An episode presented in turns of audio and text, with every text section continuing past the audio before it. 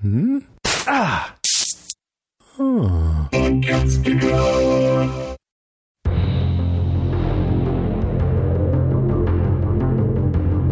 Hey everybody, I'm Rima. And I'm Peg. And this is Strange Indeed, a podcast dedicated to the limited series on Netflix, Midnight Mass. This week we're covering the fifth episode titled Book 5 Gospel. One these days I'll remember to update that on the agenda. Um, wow. Uh, Yeah. so, What a what a fun fun hilarious episode this was this week, right? I- Guys, yeah. oh man. I, you know, we talked about the struggle of how in the world are we going to podcast on last week's episode after what happened with Riley um, and him being attacked. You know, like I just felt like it's such a loss for words, and I should have just shut the hell up Right. because this week is so much worse.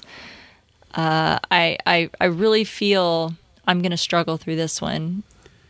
I don't know if I'm going to have the right words. I don't know if I'm going to have very many words. I know our podcasts have been going nearly like two hours long, um, and some of that is in, in due to some of the great feedback we've been getting from our listeners. Uh, but um, I know we've also been chatting at length.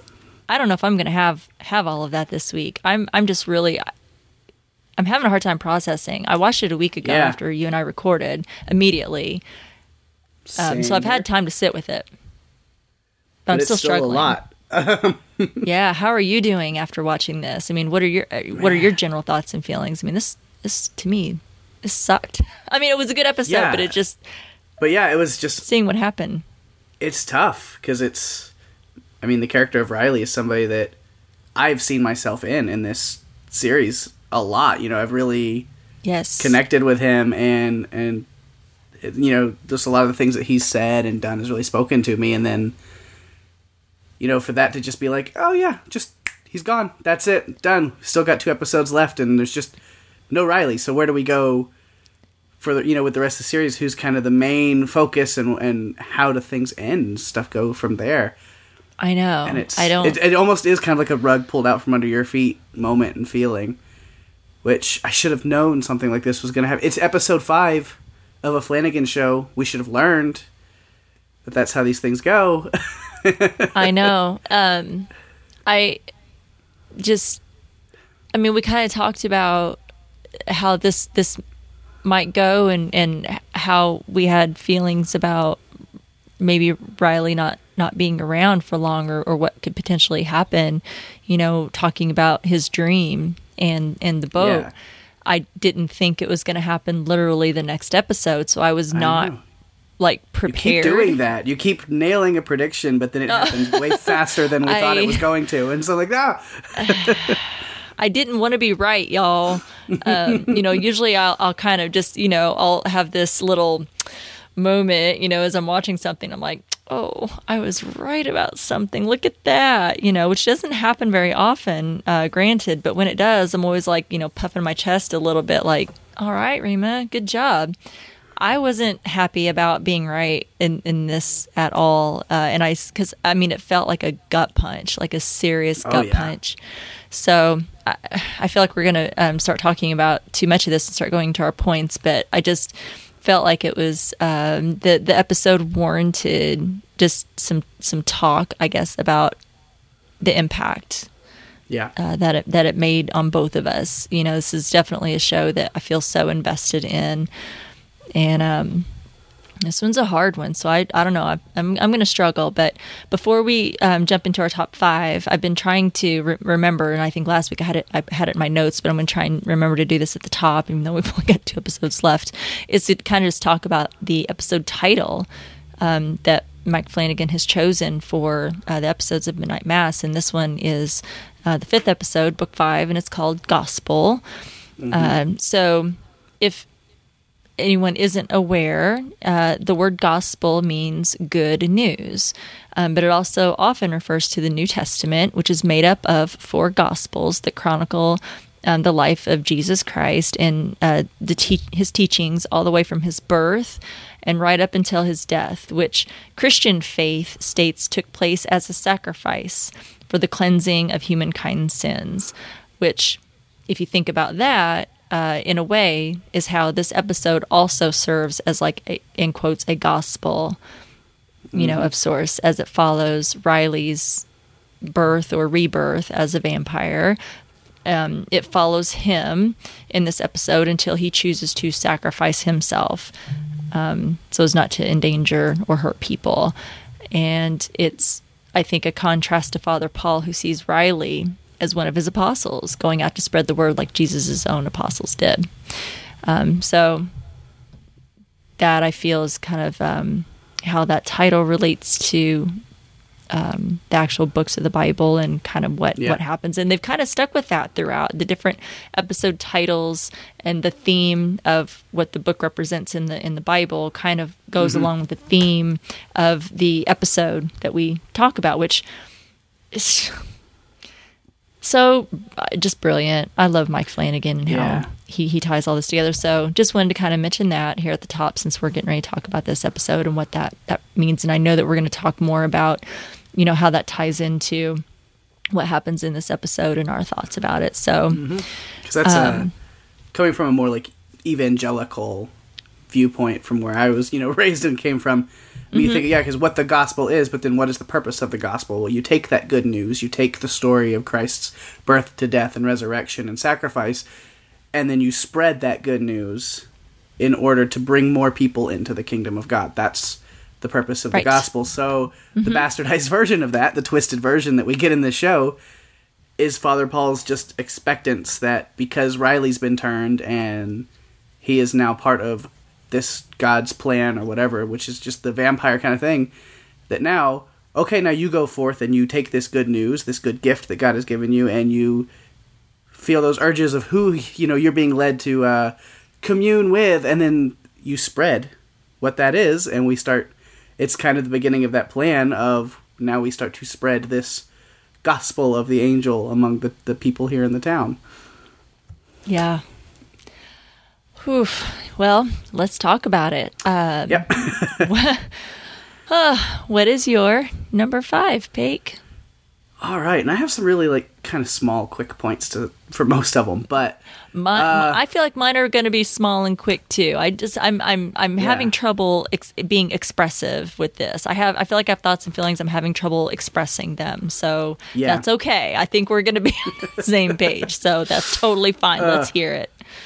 All right. So my number five, uh, typically I haven't even been doing it on purpose all the time, but starting with kind of more of the religious aspect. Uh, is just the sermon itself, the first official midnight mass. Yeah, uh, with these nighttime. I don't know if it's right at midnight. It might just be like after dark for it at first, but right. but they begin and the weekend leading up to because this first one that we see it's the Good Friday mass, which you know leading up to Easter midnight mass. That's actually a really convenient time and a valid reason to start doing this. Like it isn't usually done, but it, at least the people living here like he's wanting to go ahead and just start doing the nighttime masses a couple of days early, like to lead up to it. Okay, that doesn't it's not done that much, but I guess it makes sense. Right. Um, so he's got a little bit of a cover there, but then the sermon itself, which again, just Hamish Linklater, just delivers impeccably, and it's incredible to see what he does. Even though He's so great. you, in previous episodes we've said like, oh, and this like the stuff he puts behind it almost makes you want to reconvert, you know. Uh, but then with this one, no, you feel, and the, the music definitely has a part to play in it, but. You feel the dark undertones in this one. You feel how ominous It's- the words coming out of his mouth are this time. It's a different kind of sermon, isn't it? Did you feel that? Yeah, different vibe. Mm-hmm. Absolutely. Where he's talking about, you know, doing the things that that you feel that you shouldn't do or whatever. You know, that this like sometimes, you know, we have to fight and do things that we don't want to do and he talks about this army of God and fighting a war for his kingdom, which I've heard that a million times. That's not too out of the realm of a typical Christian sermon, especially in a Protestant setting. I know Catholic is a little bit more regimented on like no matter what you go to, you're going to hear the same mass because it's all kind of scheduled out. but with Yep. Protestants who all just kind of do their own thing willy nilly. Uh, I and growing up in the South and evangelical stuff, I've heard the whole being you know army of God, a soldier of God, fighting a war against the evil forces, and you know those things are typical. I've heard them a million times, but where it kind of crosses into darkness a little bit more is the lines where he starts saying things like "there will be casualties," and you can see people's faces kind of change, or Yeah, you know, look like, like, huh? hang on, what are you talking about? You know, God will ask horrible things of you, horrible, and he's just like, okay, now it's starting to get a little more troubling. Uh, Yes. where's he going with this? And and a lot of people seem to kind of like flinch just a little, but then like, you know what? No, we're behind him. We're we're we'll see where he's going with this, and I believe in him. The one person that it doesn't really work for is Millie Gunning. Strangely enough, where uh, she was bothered by it and stays bothered by it. But uh, but the sermon itself definitely has a darker vibe to it than I think any of the ones that we've heard before.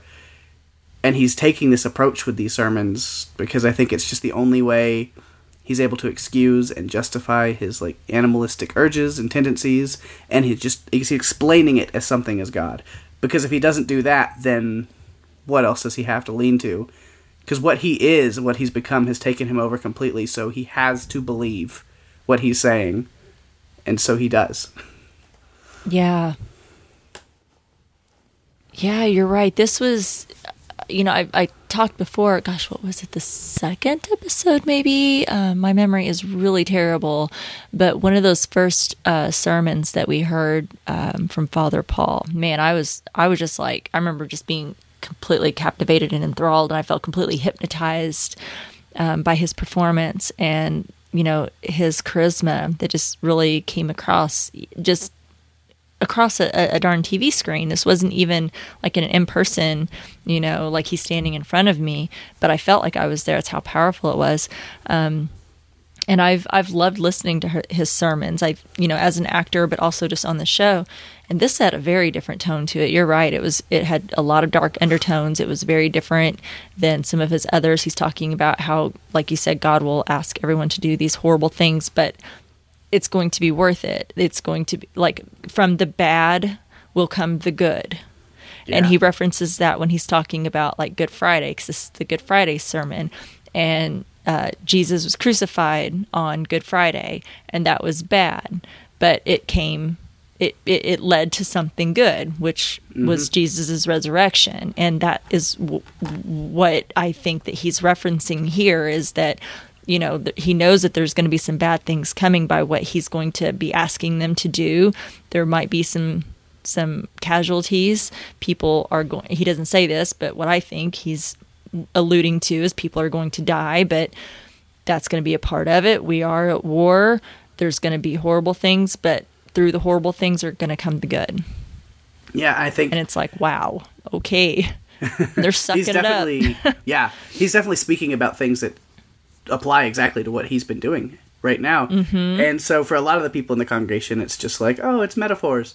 But then there are certain people there that like bev or they know. Sturge. or the mayor or sturge Mm-hmm. where he's kind of speaking directly to them as like things bad things have happened and they immediately know he's talking about killing joe and he's like but the good will come of it. Like there's layers to that depending on who's listening to him or even himself. I think he's trying to back himself up with helping him believe certain things but he's he's preaching on different levels to different people Yeah, you're exactly right. Yeah, and like you said, the one person who doesn't seem to really be going for it is Millie, which I thought was kind of interesting because, you know, she is at least what what we know of her is she's extremely devout.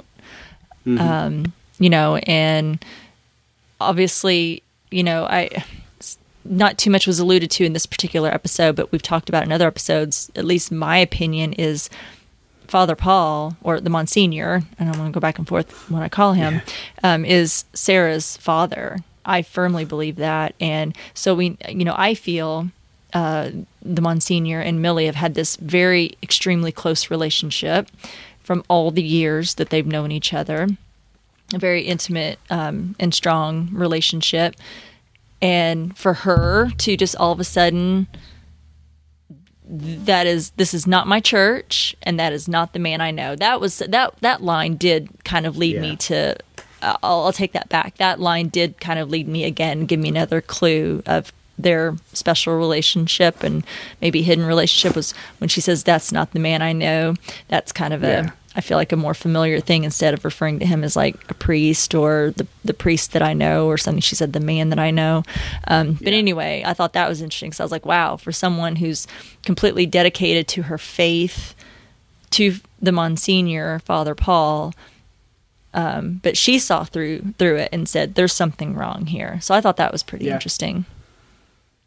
So I like that. It's good number five. Um, well, my number five, uh, I wanted to just because I'm going to delay talking about it as long as I can. Yeah, no, um, without saying what they are, but people know what they are. The two biggest parts of this episode are my two and one. So I thought- like, I've kind of done the same thing. Where it's like, I'll just wait. thought I'll, I'd save all my tears for the end because I'm, I'm I'm literally on the verge of tears right now, just talking about everything else and just like having all of this in, in the top of my head. And I just watched it again for the second time, and this is all kind of fresh for me. So I'm gonna say, hopefully, save all that to the end. There's gonna be some tears, I think. Um, well, my number five, I wanted to talk about how now pieces uh, are are starting to kind of maybe not starting to come together. Maybe that's the wrong term, but you know, we Bowl is missing. We haven't really talked about him yet. He, he's kind of been forgotten about. You know, we know, or we can pretty well guess what happened to him, um, but he's missing. Uh, no body, I'm guessing, has been found because he's considered missing, and his mom is there with Sheriff Hassan you know pleading for someone to like give a shit that her her son is missing. And you know sheriff hassan and i love him and it doesn't mean anything bad with him but he knows he's like he was a drug dealer. Something you know if if you mix in that crowd you're likely mm-hmm. to be done in by someone you're doing dealings with. So he's Yeah. thinking you know hey he's probably something bad has happened to him maybe or you know because of his um, dealing drugs and such. Um, Yeah. But she's telling him like he's not a bad person. He's not just like your typical like drug dealer, like out to hurt people. He's doing it to put food on the table. You know, they're in a bad way Yeah. and they need money, and he's doing it to support his family. Um, and you know, she makes a really good point when she talks about you know, for a town that claims to be so pious, uh, they don't seem to care about her missing son. You know, nobody's you know worried about it. Nobody's helping to look for him, and no one seems to care. Um, so I, you know, that's one um, thing that's kind of come out of all of this, and where it's going to start triggering people, and I think especially Sheriff Hassan because he's smart and he he can put things together. I think pretty quickly. Um, so in the search and you know going to talk to Joe to ask questions, he learns like Joe seems to be missing. Like where's Joe at? Um, and then uh, Erin comes later and says, "Hey, you know it hasn't quite been 24, 48 hours yet, but Riley's missing." Uh, you know something kind of strange is going on, and there's only like what like a hundred people on this island. Right. Uh, so where where can everyone possibly go? And if you know that they haven't been on the ferry to leave uh, to go to the mainland, then how, how far can people get? Right? How many places can you hide Yeah. without someone running into you somewhere or being seen? And it's interesting that two of the people that happened to be missing were a part of uh, Father Paul's. Um, I'm going to call them Vampires Anonymous. Um, you know, before before they went missing. So starting to you know kind of sense this pattern i think sheriff hassan, hassan is kind of picking up on on these so i i, I liked that conversation with um Bowl's mom or Billy, I guess his name was Billy. We knew him as Bowl. Um, but I don't. wasn't Bong. Yeah. That's good. Um, so yeah, I'm I'm interested to see, you know, no now that Sheriff Hassan is starting to kind of question like, hey, this is kind of weird. Have so many people going missing in such a short amount of time. This is not a large place, not a lot of places they could be, um, and what that's going to lead to in the next episode. I feel like it's Yeah. really getting ready to hit the fan. So, yeah, thought I'd mention that. So, um, what is your number four? All right, my next couple of points, four and three, are like stuff that we've already kind of talked about. But again, just jump on the steps a little. So again, number four, Millie gunning, kind of tied into that other one. Yeah. Just to talk about um, a few little notes I had on her. She's definitely looking way, way younger. Like Yes. this, the effects are really setting in where it's not just like, oh, you, she's up and out of bed and looking healthier, but people are generally like genuinely shocked and taken back. Like, oh my god, that's that's Mildred Gunning. Like, she's not only is she up and walking, but like she looks different. She is de-aged. She's younger to where people only can jump to like, wow, what an amazing miracle time that we're living in. Like it's not she looks better, but like definitely something is happening here. Something miraculous.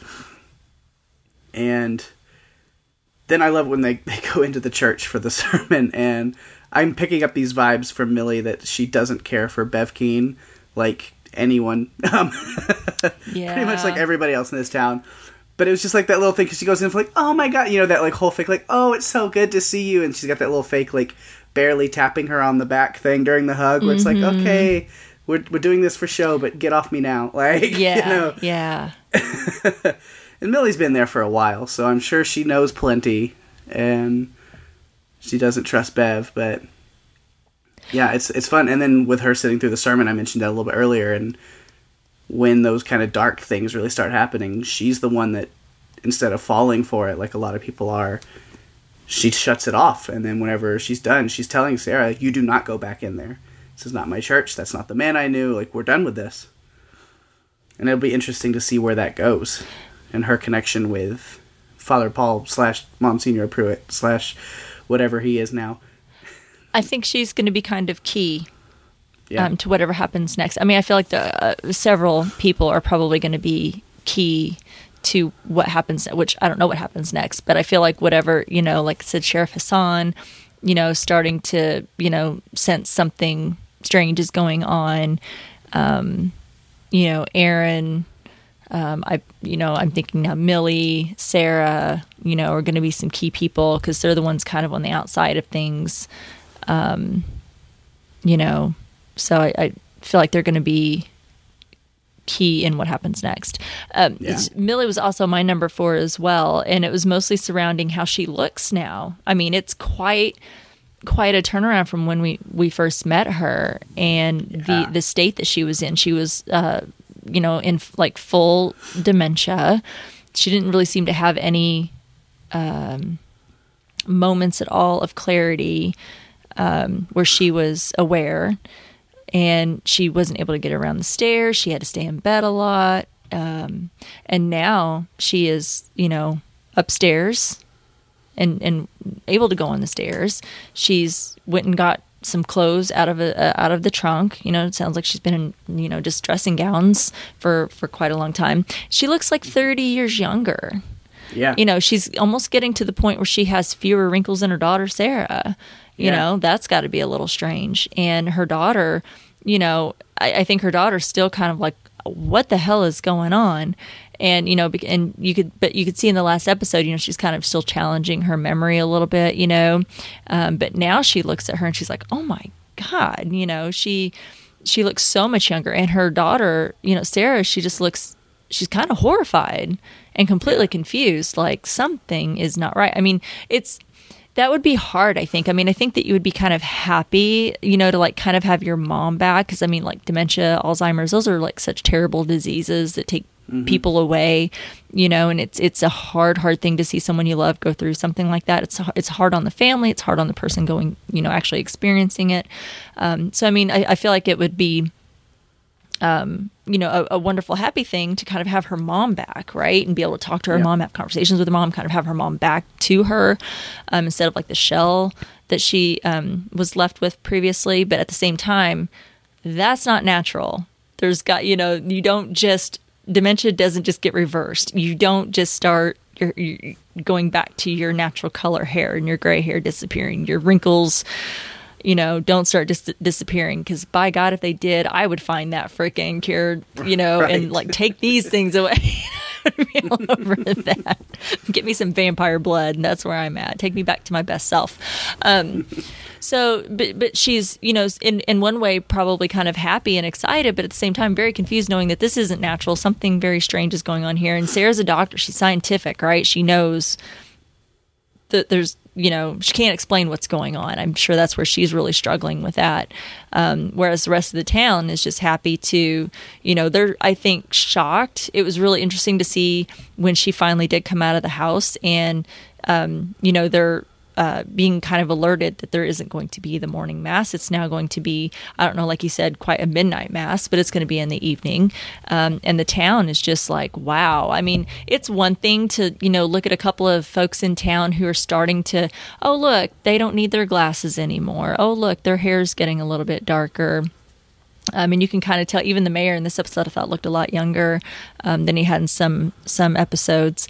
Um, it's it's one thing to kind of look at that and just be like, oh, well, you know, that's interesting. There's some interesting things going on here. But then to look at someone like Millie, who was so, um, you know, the age that she was, the, the her state of mind, her broken hip, and to see her up and walking around, I mean, you you just cannot deny things like that staring right in your face as something is is going on um, in this town.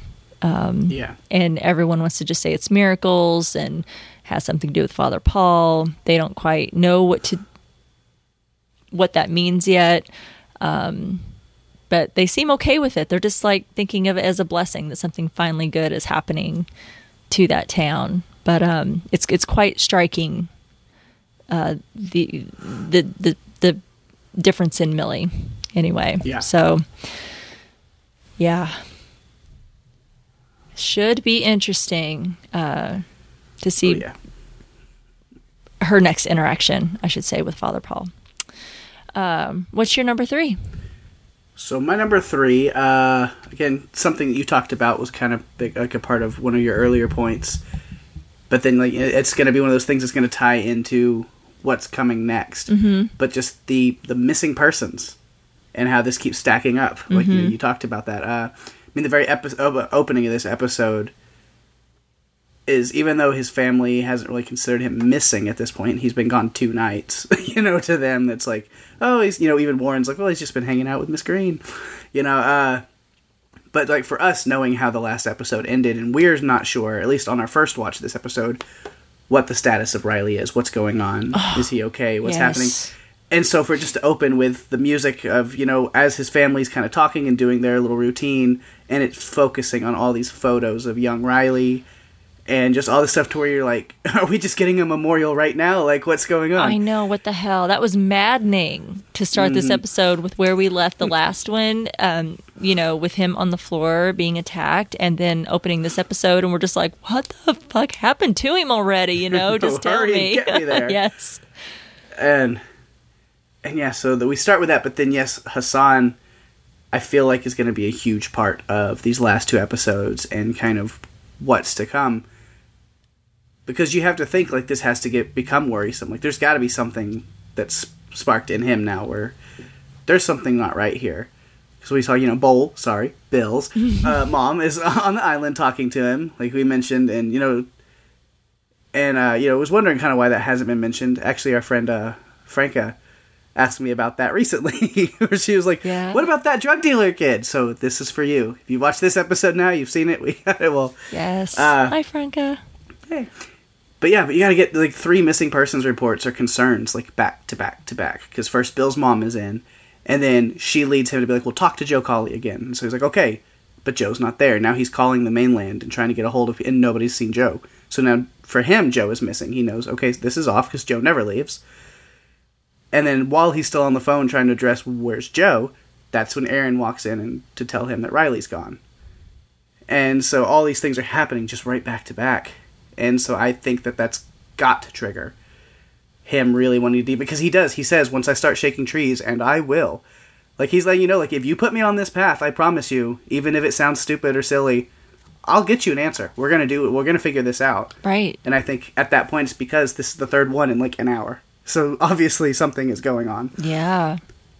Well, and the last time that he he saw Joe was uh, in the store, standing in front of the beer, uh, being like super tempted to, you know, cave in and buy it, and and he didn't. And you know, Joe was kind of in a moment of you know of struggle, you know, and that was the last time, at least that we saw anyway, that Sheriff Hassan had seen him. So Yeah. you know, you feel that might add to a little bit of the concern. Like, man, last time I saw Joe, he wasn't looking too good, you know, Yeah. and now he's missing.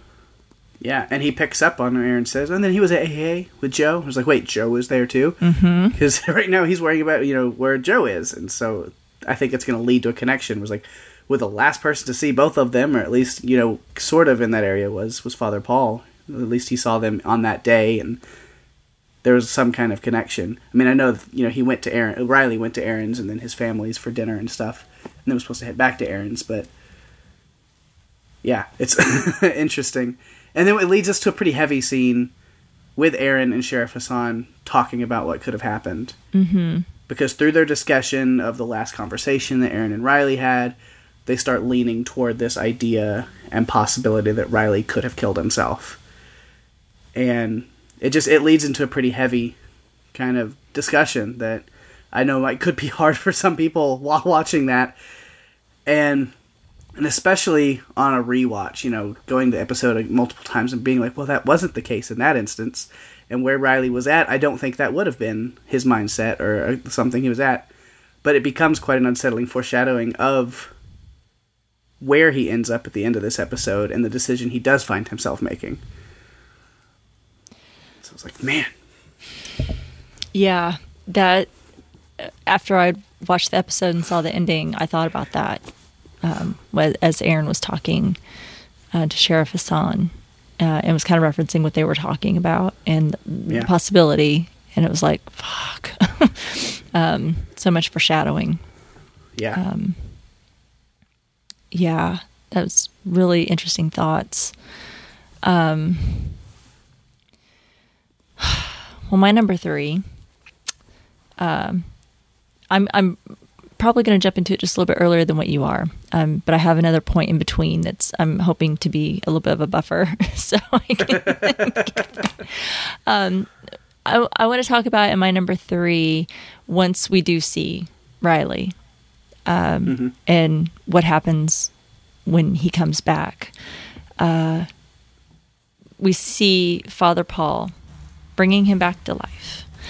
Um, there's there's quite a long process from the time that Riley come like comes back and wakes up um, till the time that he leaves. So Father Paul is telling Riley, death isn't part of God's plan anymore, and you can argue, I think, that Father Paul, he's now playing God himself. Do you think, you know, he's choosing who lives and who dies?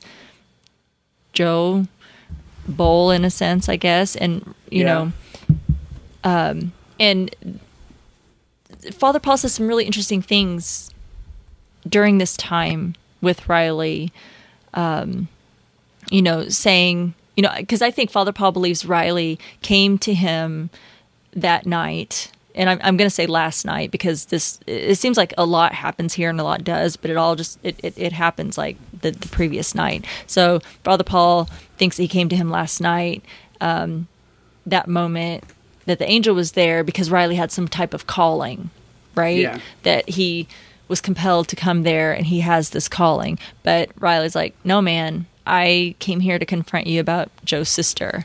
And he's like, Yeah. oh, okay. Um, well, hey, sorry about that.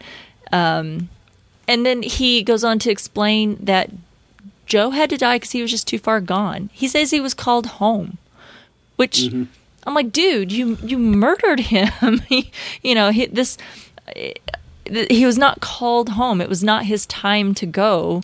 You made that decision. You know, you were playing God here.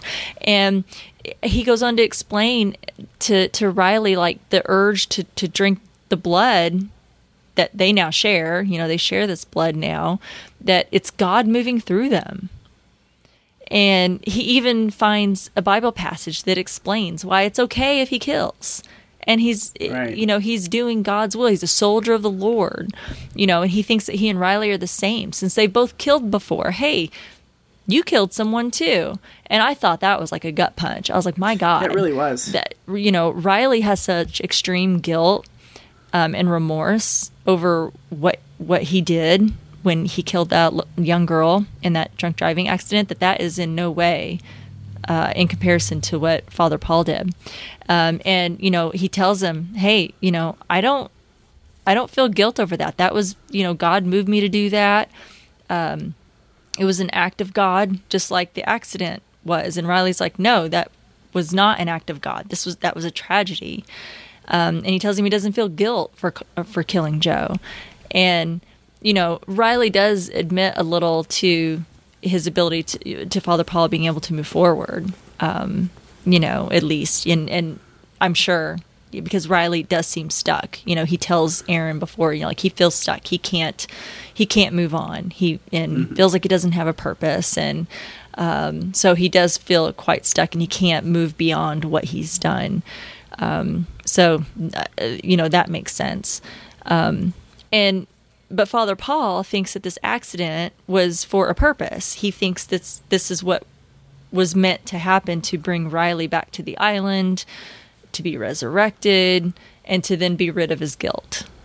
Um, and he thinks, you know, that God has chosen Riley, you know, and that's why, you know, the angel chose him. You know, this, like, this is all happening for a reason. He keeps finding, you know, things in the Bible that kind of just justify what's happening here.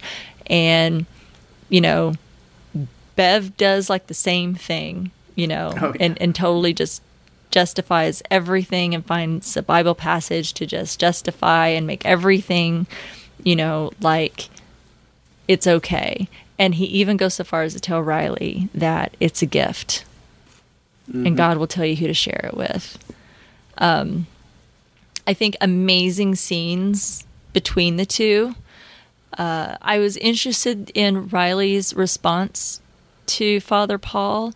I feel like, he, you know, I, am like, I gosh, I don't know what would I do. I, I feel like I'd want to like punch him in the face, you know, or something. Right. Like I would be full of rage and anger and just like p- want to punch them in the face. But Riley just sits and he's, for the most part, calm. He does at, at one point kind of get up and kind of rage a little bit.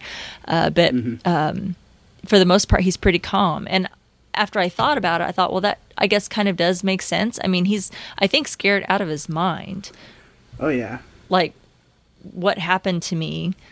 Um, this thing attacked me. Father Paul is involved somehow. He's spouting off all of this bullshit, which Riley sees all the way through. He doesn't yeah. buy any of it at all. But I think he's scared. Like, if I don't go along with what he's telling me, I could be next. Like he knows he murdered Joe. And mm-hmm. and so if he fights, if he disagrees or doesn't go along with it, then I feel like he would feel threatened. So I think his response did kind of make sense to me that he was more calm throughout most of it anyway. Um, like I said, I, I, do know that he got up and, you know, did get angry, had, had a moment. But um, I don't know. I'm, I'm interested to get your thoughts. What did you think of that, that scene between them after, after Riley woke up yeah. and the things that, that were being said?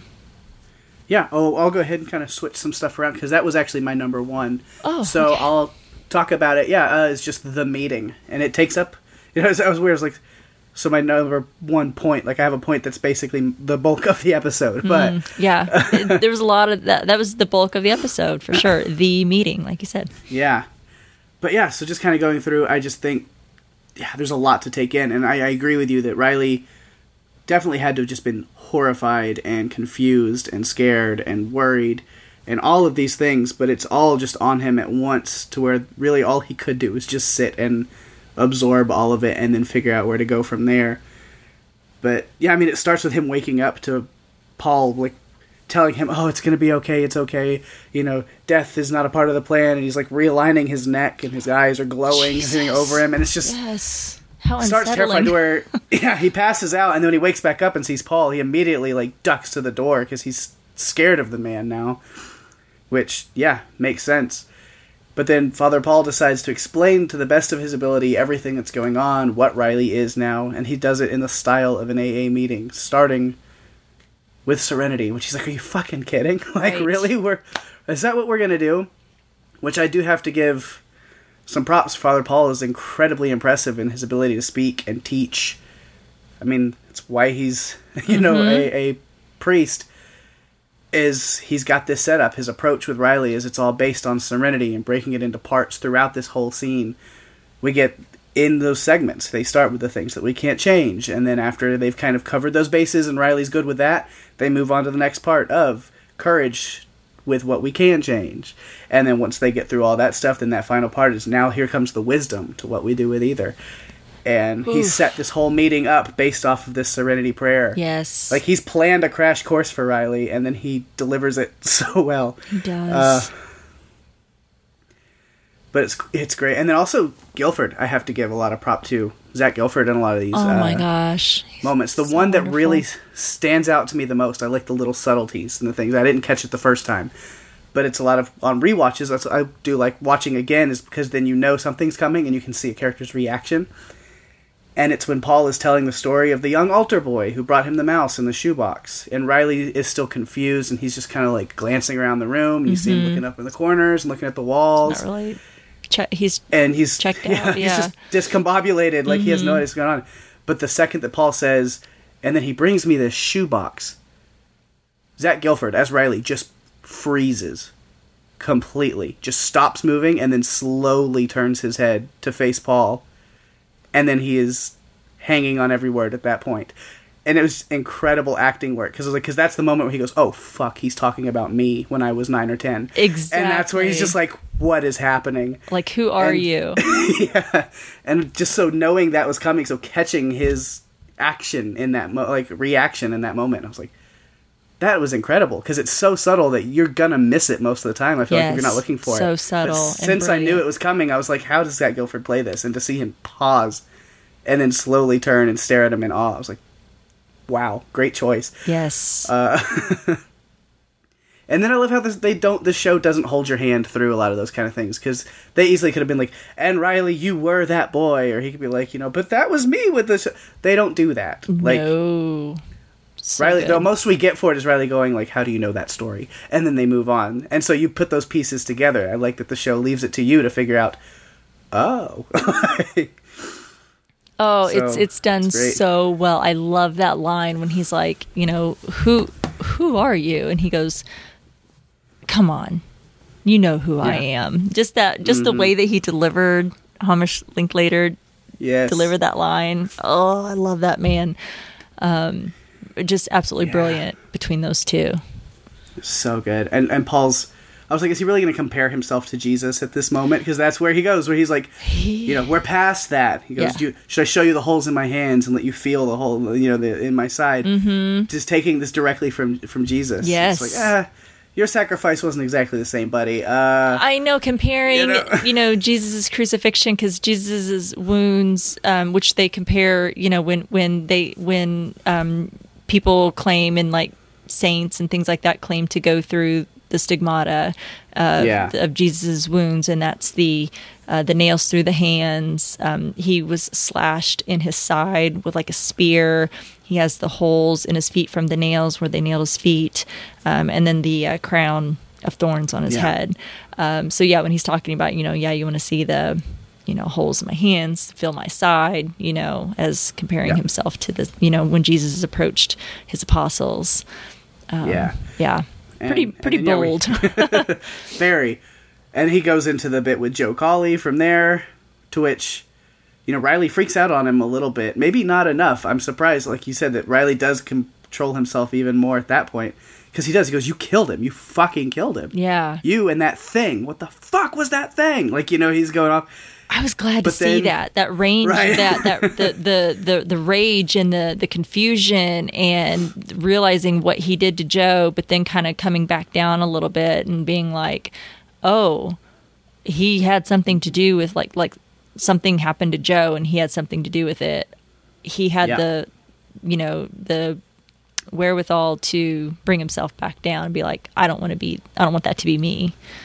I yeah. think. Don't want to get on the bad side of that. Yeah. Uh, but yeah, it's Paul brings him back down, and then having Bev come in and stand in front of Riley to kind of show him his urges and hunger and is terrifying stuff. And you see Bev at first kind of falter there because she's, but her trust of the Monsignor comes out in the end, and she does as she's asked. But she's, are, are you sure? He's like, oh no, I got him. What do you mean you got me? Like, you know, it was this really tense moment, but you get that like, and then the eyes, Riley's eyes, when they just like glaze over and they're glowing, and you just see him become something different, and it freaks him out too. After He's very uncomfortable with that whole thing. there's a it's there's a lot uh, to take in, and so it just keeps building on him, so you can see kind of where it goes, and that's going to be like a big point we'll talk about after this. But you know, he's through a lot of this deciding like this is not the life I'm going to live. This is not who I'm going to be. That's not worth it because he's not buying the bullshit. Like you said, he's not going along. He's he's listening and he's keeping quiet, but this is not who he is, and he's not going to go along with it Yeah. and especially because he's seeing, like you said, they're pulling these things from the Bible. Because uh, Paul pulled Hebrews nine fourteen. Now, how much more then will the blood of Christ, who through the eternal Spirit offered himself unblemished to God, cleanse our consciences, conscienceness, or whatever consciences? That is the word. I'm trying to read. Yeah, from acts that lead to death, so that we may serve the living God. And then Paul asking him, so how does that make you feel that I felt no guilt killing Joe? Says disgusted. How did that make you feel? Angry. How did that make you feel? Fucking angry. No, how did that make you feel? Do not lie to me, Riley Flynn. I am you. And just he's looking, he's manipulating Riley in that moment. Yes. He's looking for a very spe- he's wanting to pull a very specific answer out of him, and that's when he gets jealous. He says, "Okay, I can build off of that." Because because you know, the the guilt that you're you're holding on to. Now we get to move into the second part of my PowerPoint presentation for you. Courage to let it go Yeah. you know, and Riley does, you know, have the courage to let it go, but not in the way that uh, Paul thinks that he will. Right.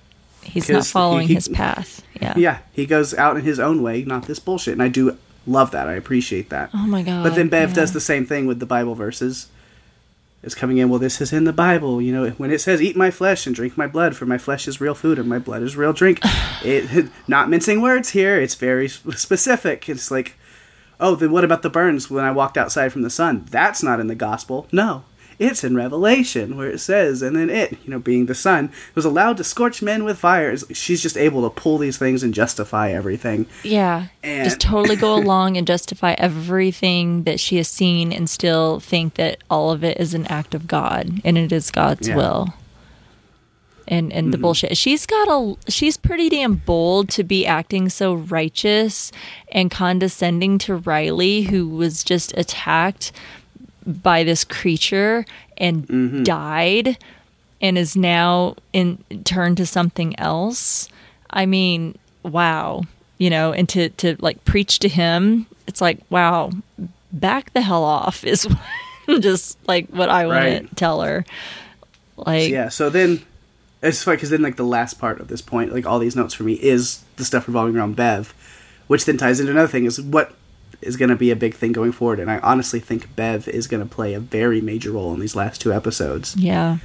because of who she is and how she is because i feel like father paul doesn't really like her either he's kind of annoyed with her uh, but she's getting his shit done so he rolls with it Yeah. because he knows he has complete power over her when push when push comes to shove. So this is a pawn, you know, and what he's doing. But you can tell because you will not mock with the will of God, Riley Flynn, and blah blah blah. And then you know she goes, "I'm frustrated." And Father Paul just goes, "I know." Like you can see in his eyes, like you're always frustrated about something. God, like you know, what is it this time, Bev? But Yes, he's known her, I'm sure, all her life too. And he's just like, ugh, you know. So it's kind of a great moment when she's like, "I thought we decided that we were going to keep him here in the rec center," and what did it? And then he just ignores her completely. I love when she's just going on at him, and he ignores her completely, and he's still just talking to Riley. And I was like, okay, I, I took a little bit of petty joy in that, just being like, "Yeah, shut up, Bev, sit down. Nobody cares what you have to say anymore." Yes, sit down and be quiet.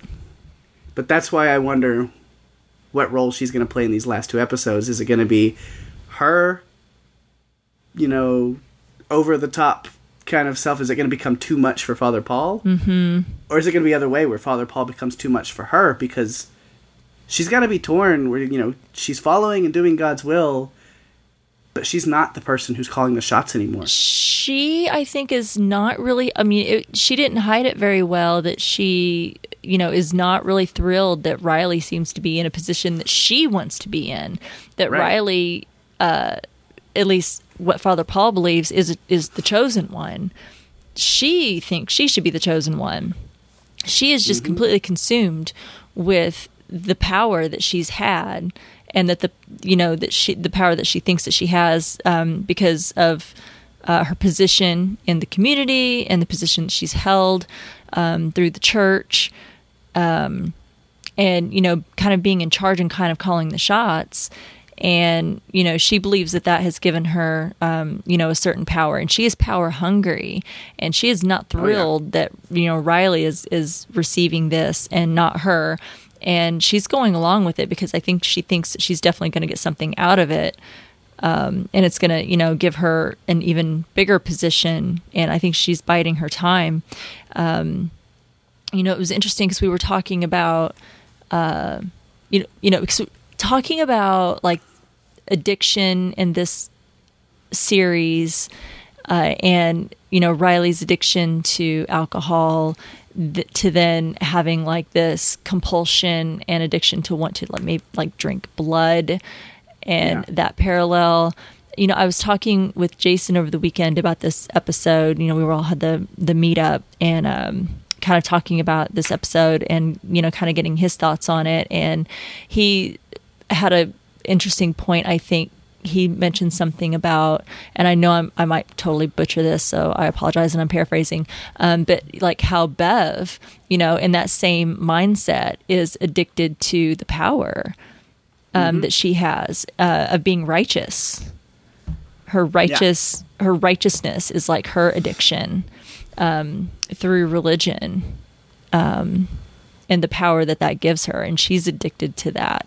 And i thought that was a really interesting kind of point to kind of see you know um, it coming from that side of things um, a little bit. So yeah it'll be interesting to see like you said where will she end up on the spectrum? Right now i feel like she's she's playing nice but i don't know if if father paul is going to get fed up with her and she's going to meet a bad end or if she could maybe turn on him because she's Yeah. you know like look i'm doing everything that you're asking for and i'm still not getting what i want and she might snap i don't know it'll be interesting mm-hmm.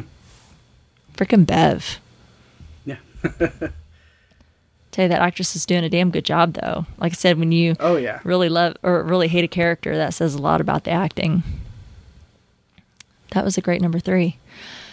Man, I tell you, it's such a great, great scene. I, I- they had such great episodes together, or great scenes together. Father Paul and Riley. Um, Yeah. God, it's rough. Don't get to see that anymore. Um, well, my buffer. Before I get into my number one, um, the n- number two, something I found interesting, um, and you mentioned this when we were talking early before we started our top five about this being the fifth episode um, of the series. Um, so I'm going to talk a little bit about Hill House, Haunting of Hill House, and Bly Manor. So spoilers ahead, y'all. Uh, I know many, most everyone that listened to us have uh, watched Hill House. We we talked to a lot of people this weekend who didn't watch Bly Manor, which I was like, Yeah. oh, okay.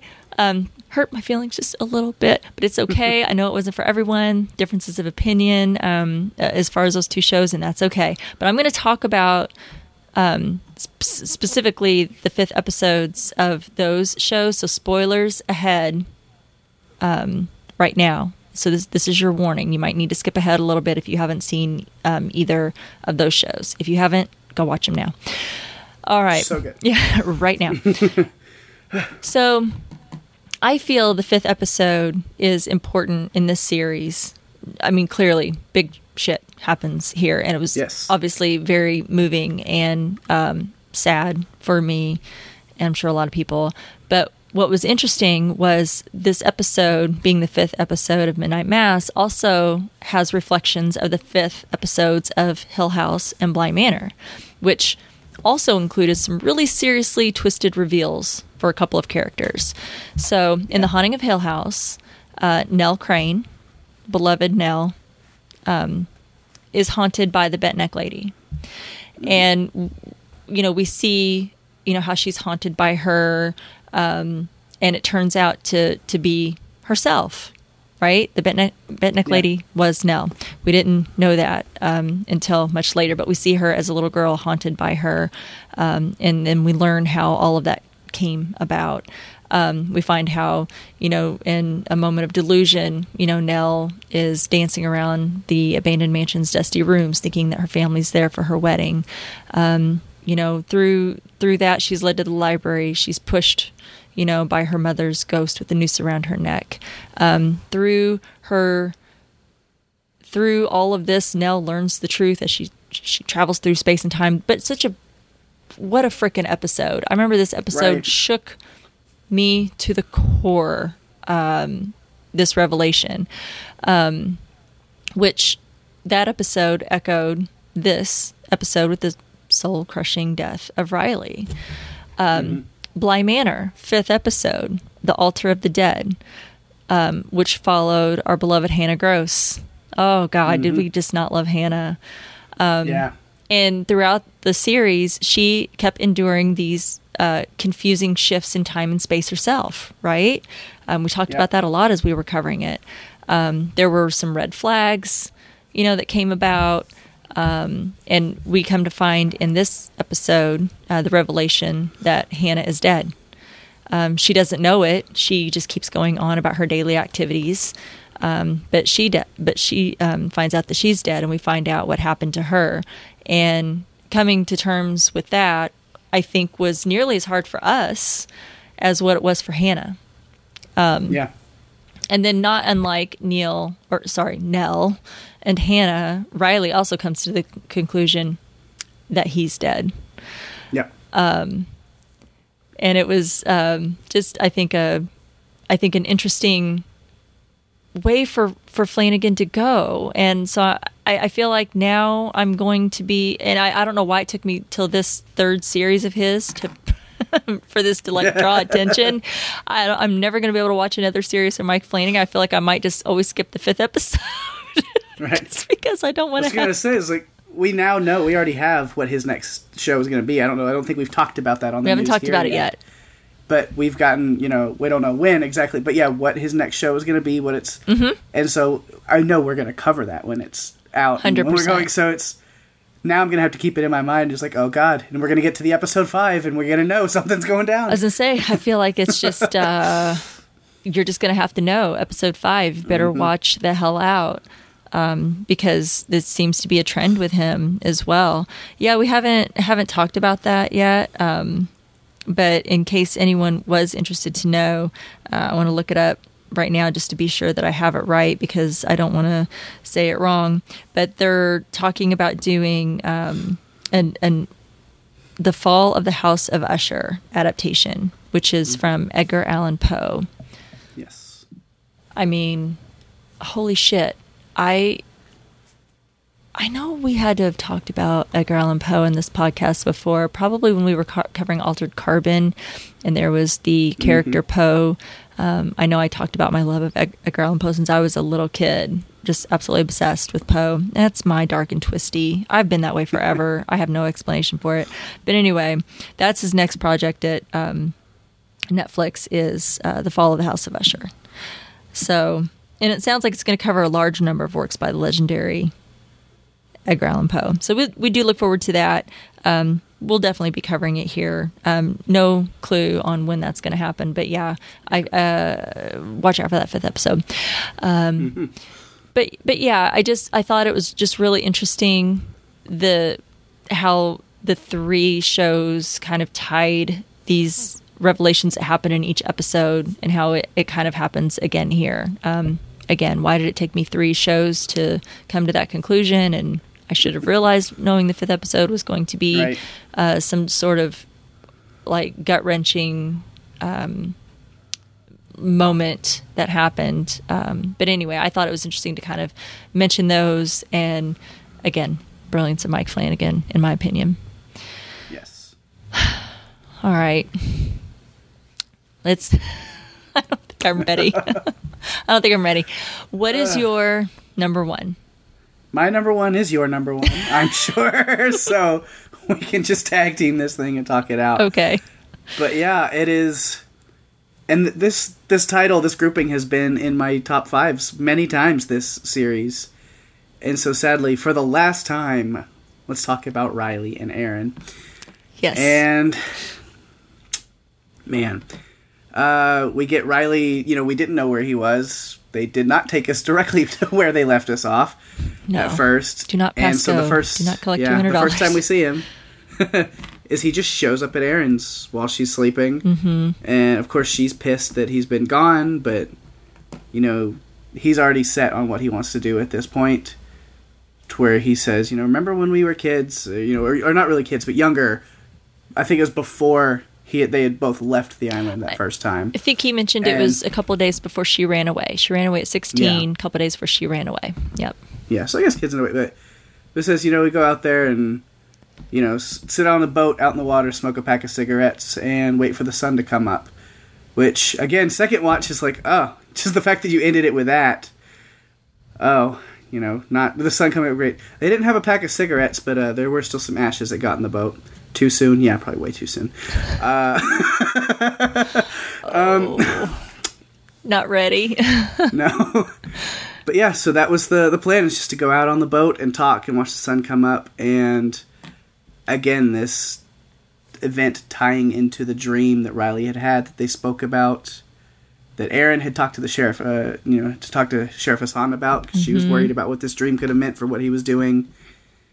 And that dream again is I sitting out on the boat looking out at the water and the sun starts to come up and then I never make it past that. But something was different this time because you were there with me, Erin, and I think it all puts these pieces together where he knows exactly what that means and what he has to do. And so as they get out there, that's he starts to tell Erin the story of, you know, where the fuck have you been for the past day? Well, and that's where we get, you know, thrown into the bulk of the episode that we talked about earlier. right. We get thrown back in time. Yeah, Mm-hmm. to that. And then some of the things leading up to this moment, of course, is after his meeting with with Father Paul. Is just seeing him like I think one of the best visuals is him just staring out at the water with his eyes glowing Yes. in the dark. And it's kind of this mix of he's taking in this beauty of this vision and everything that he's got, but he's staring out into the water, and I think he's already like churning up this plan for later. I think he's already planning because when he walks out of that rec center, he's going, "Well, I'm not doing that, so what am I going to do instead?" he's he's got a lot of contemplation because it, it's you know it's not quite completely dark. It looks like the sun had just set. It's still mm-hmm. slightly light outside, and he you he goes through this journey.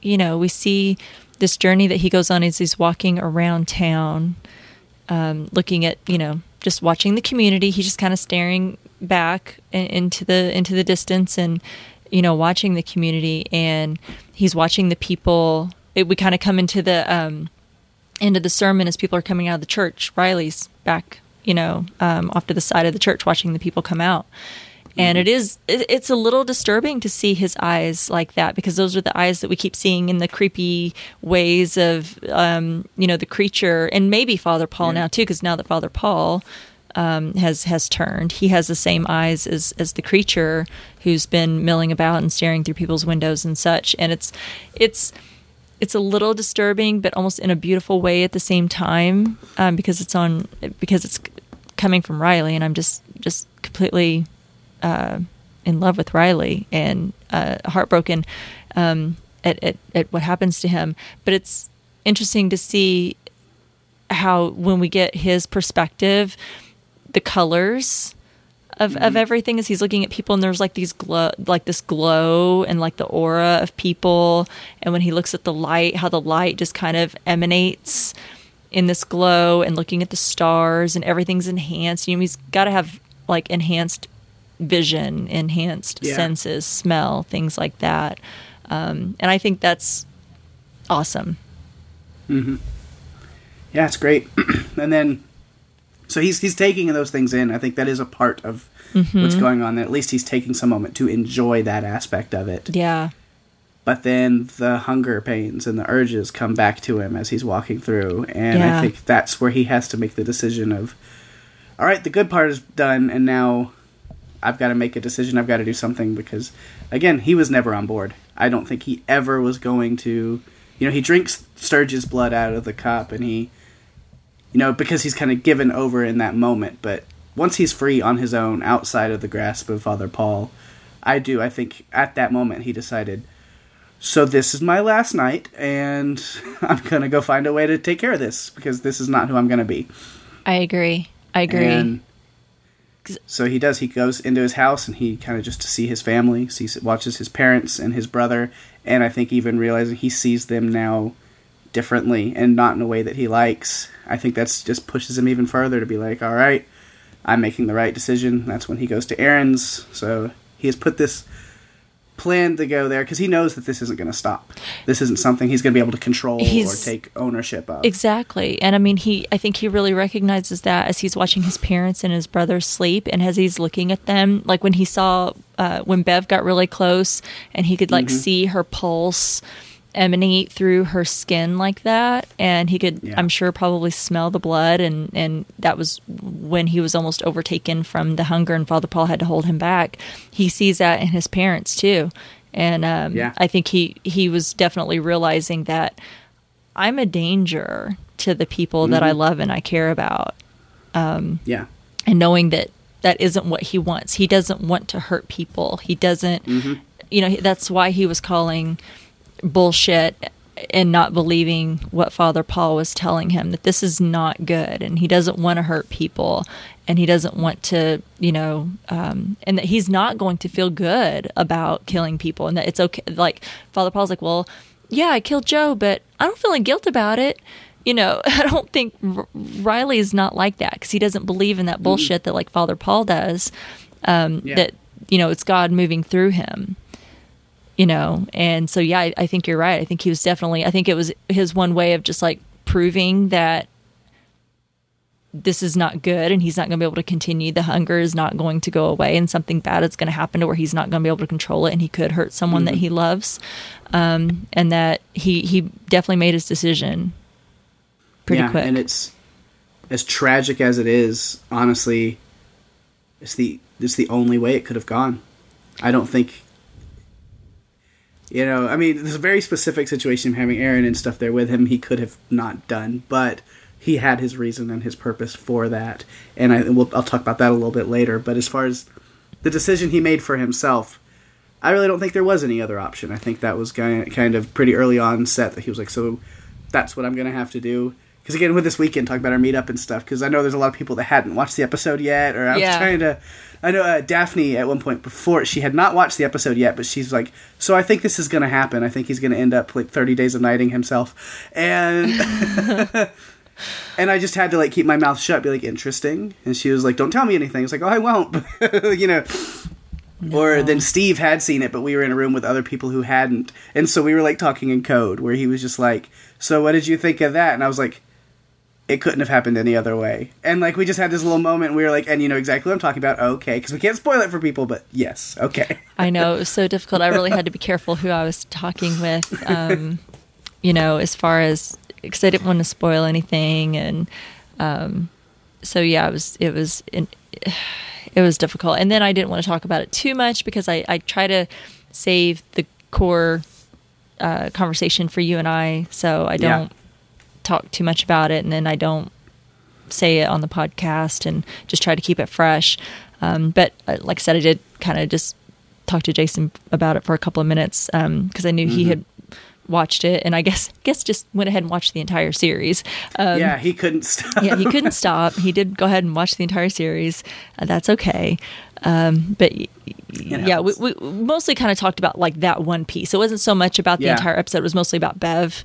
Um, Yeah. So it wasn't like the whole episode. So I, I felt okay just talking about that that part anyway. Um, I I I it's I don't think I'm ever going to feel good about how it ended for Riley, but I, I'm I'm with you. I just don't know that it could have went any other way. I, I wish he had Yeah. stuck around a little longer uh, to you know just to I guess because I just want him in the story, to be honest. I Yeah. mean, I, I don't know what's going to happen next, and I don't know uh, how this is going to play out next. Um, but Yeah, because there's a lot that sits on Erin now. yeah, I mean, Um, there something's Yeah. going to be happening here, and I, I just wanted Yeah. Riley to be around for more of it. And I mean, I always kind of had a Mm-hmm. thought he's probably going to die, but it would be at the end.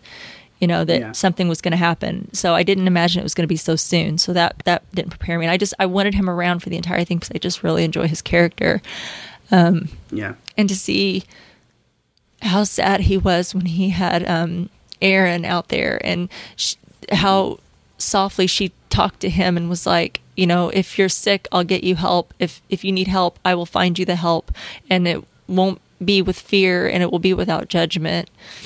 And um Yeah. and she was kind of questioning like why did you bring me out here? Was it to isolate me? And was it to scare me? And i don't believe it's to scare me because i don't think that you would do that. But even if you did you know i've been scared by much worse um, and by worse.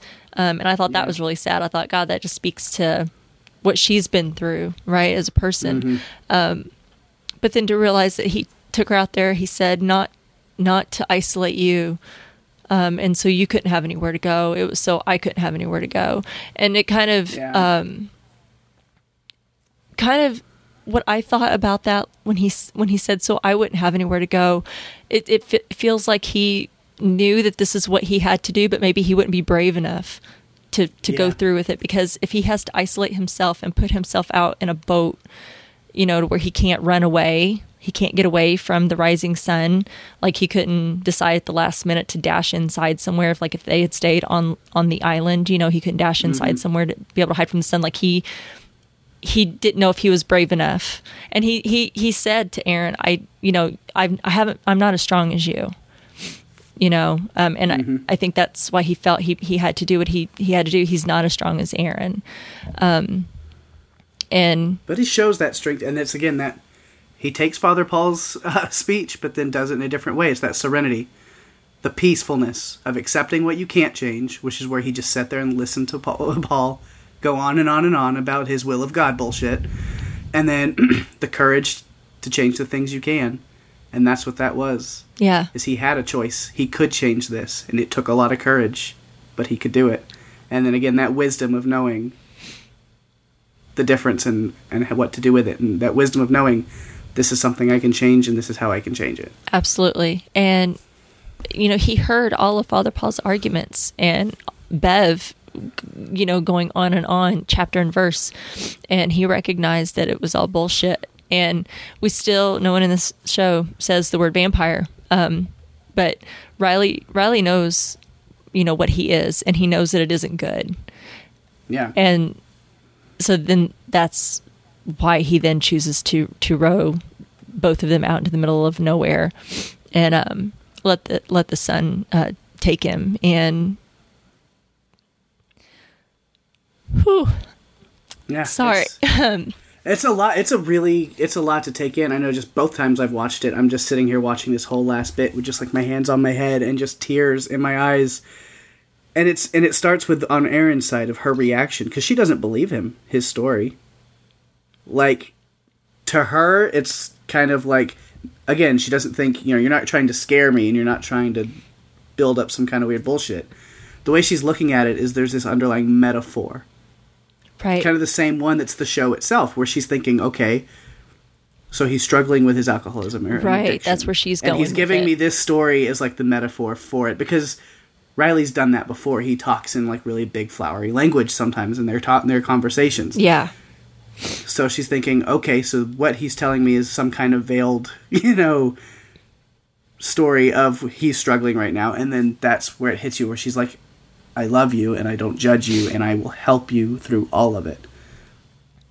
And and that's yeah, when he says so I'd have nowhere to go. That's where it really if you hadn't caught on already, that's where the realization hits you. Uh because then the rest of it is just classic Flanagan pulling your heart out and shredding it into pieces. Uh yeah because then um slowly the sun you can kind of see how the sky's getting a little bit lighter and um you just just like i'm like oh my god oh my god no no no no no yeah, you just you, you know it's coming, and there's nothing you can No. do about it. And and Riley's talking to Erin still. He's very calm in that moment. He says, "You know, I want you to just leave, just take the boat to the mainland and never come back, because I know you can." That's been a big thing that they've talked about. Is he's like, "I know what you're capable of. I know you can be better than what you put yourself in, limit yourself to. Just go, be that person that I know you can be." But I also know you're too good of a person and you're too caring. And so you're going to turn this boat around and you're going to go back and you're going to try to save those people and you're going to try to help them Yeah. and that's what he just says and that's why you know he professes his love for her apologizes for what he's about to do and what's about to happen and that she's going to have to witness it.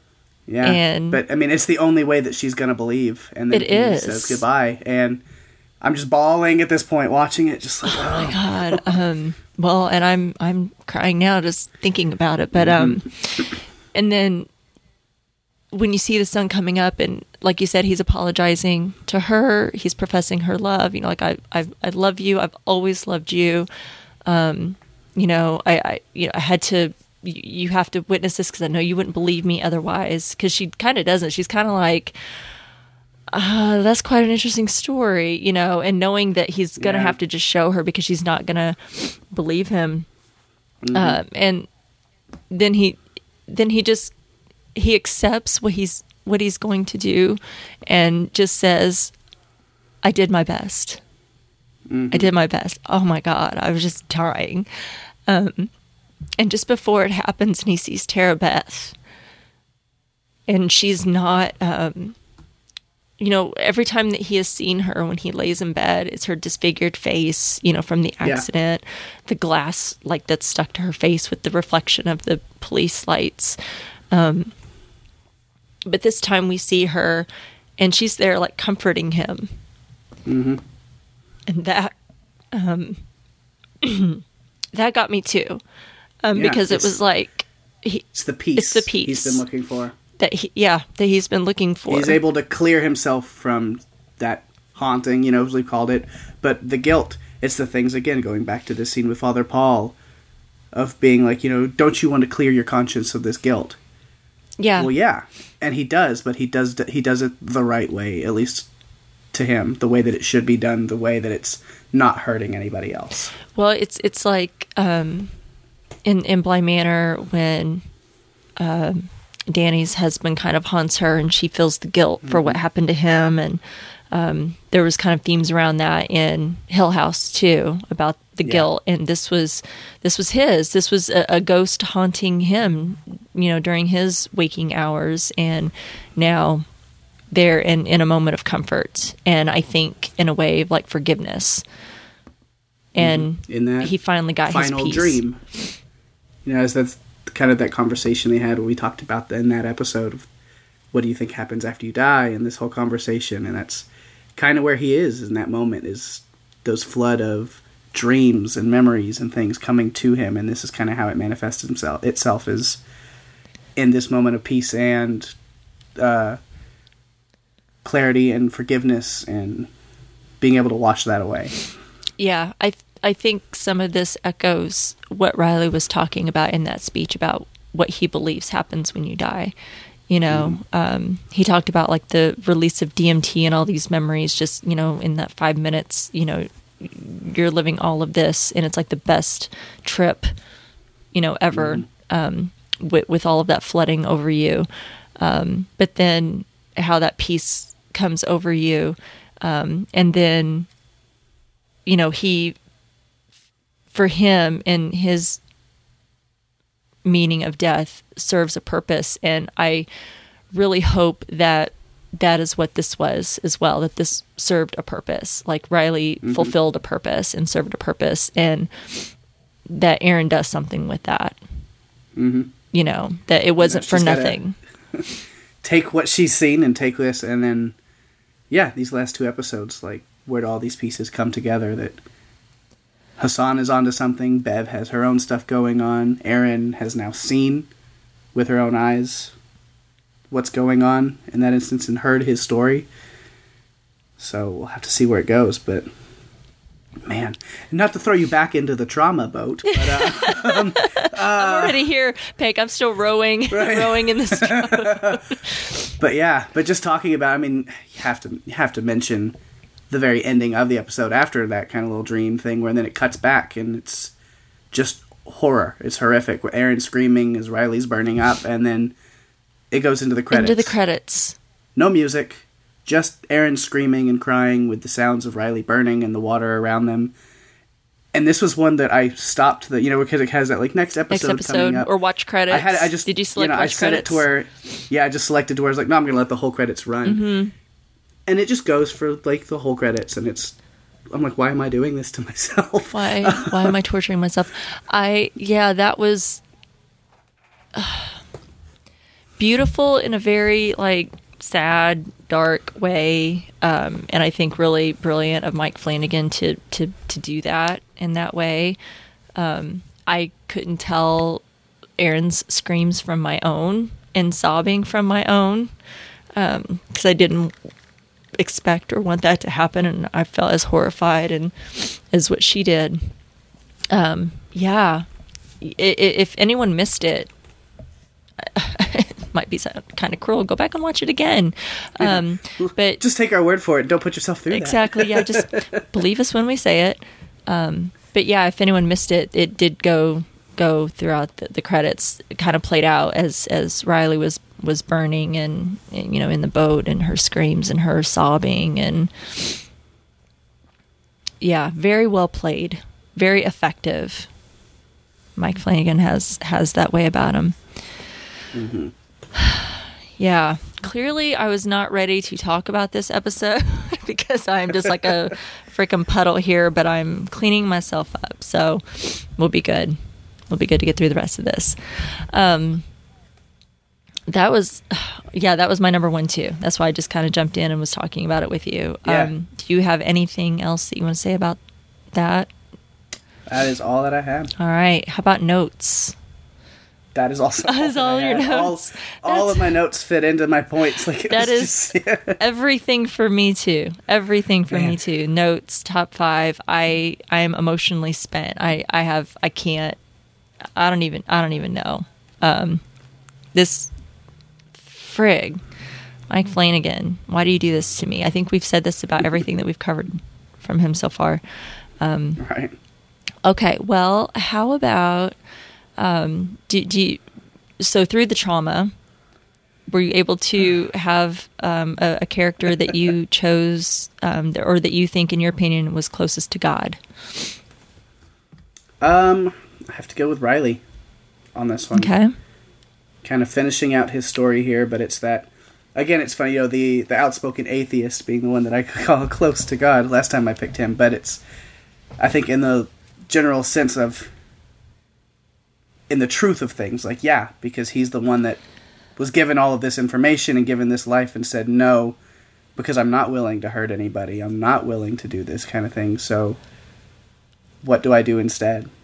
Well, I mean, I think it's really interesting, yeah, because with as pious as Bev and Father Paul claim to be, and acting like they are doing God's work or God's will, and this is God working through them, um, you know, and they're killing. Well, Bev hasn't killed. Well, she killed her dog. That's enough for me. Um, but she's going along with it and she's helping cover things up. Father Paul has killed someone, doesn't feel guilty about it. Um, and Riley, who doesn't believe and doesn't have the faith, um, was calling bullshit on everything that they said and didn't feel it, um, and was still a better person than them. So, I uh, I don't think that's a bad choice at all. Um, I'm I'm choosing Millie this episode. I think that she has been given a second chance here, and I think she's gonna do something pretty interesting on the side of good with it. So she's who who I'm selecting. I think she might use her second chance to uh, maybe help take take out Father Paul. Yeah. Um, what about Devil's Minion this episode? I feel like it just kind of goes back and forth between two people, just tag teaming it in and out. I know, But, I uh, right?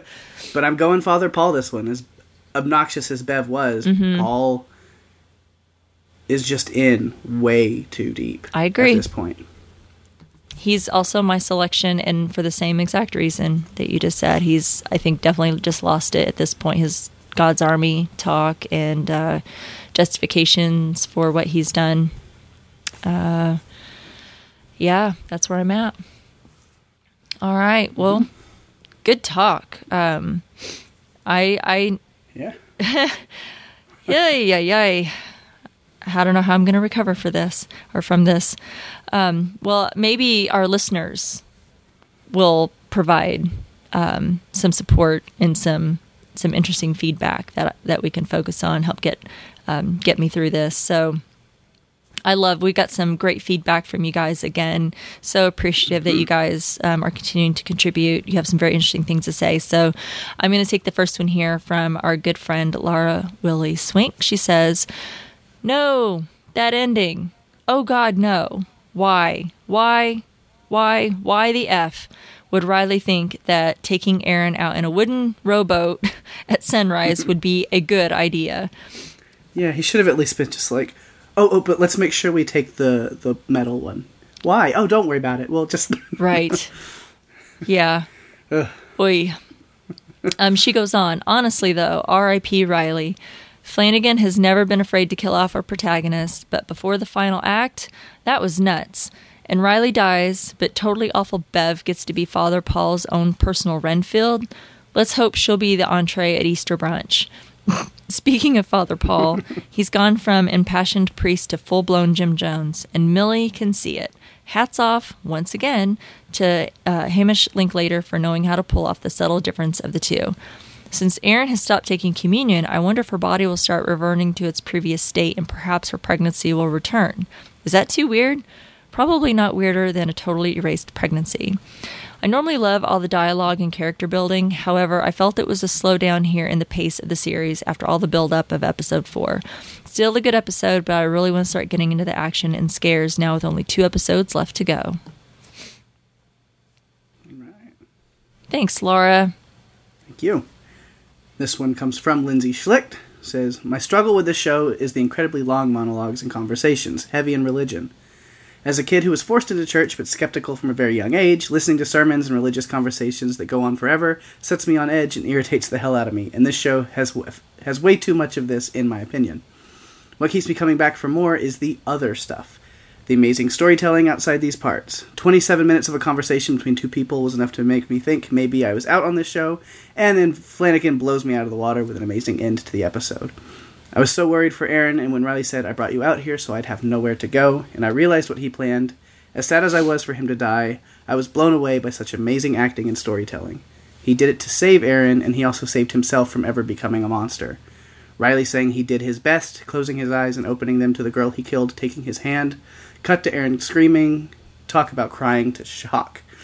Despite my irritation at 95% of this episode, this ending made it one of the best episodes of TV I can remember. I absolutely cannot wait for what I imagine will be an amazing last two episodes. Hopefully, Erin, Sarah, and the sheriff will be our heroes. This one's going to stick with me for a long time.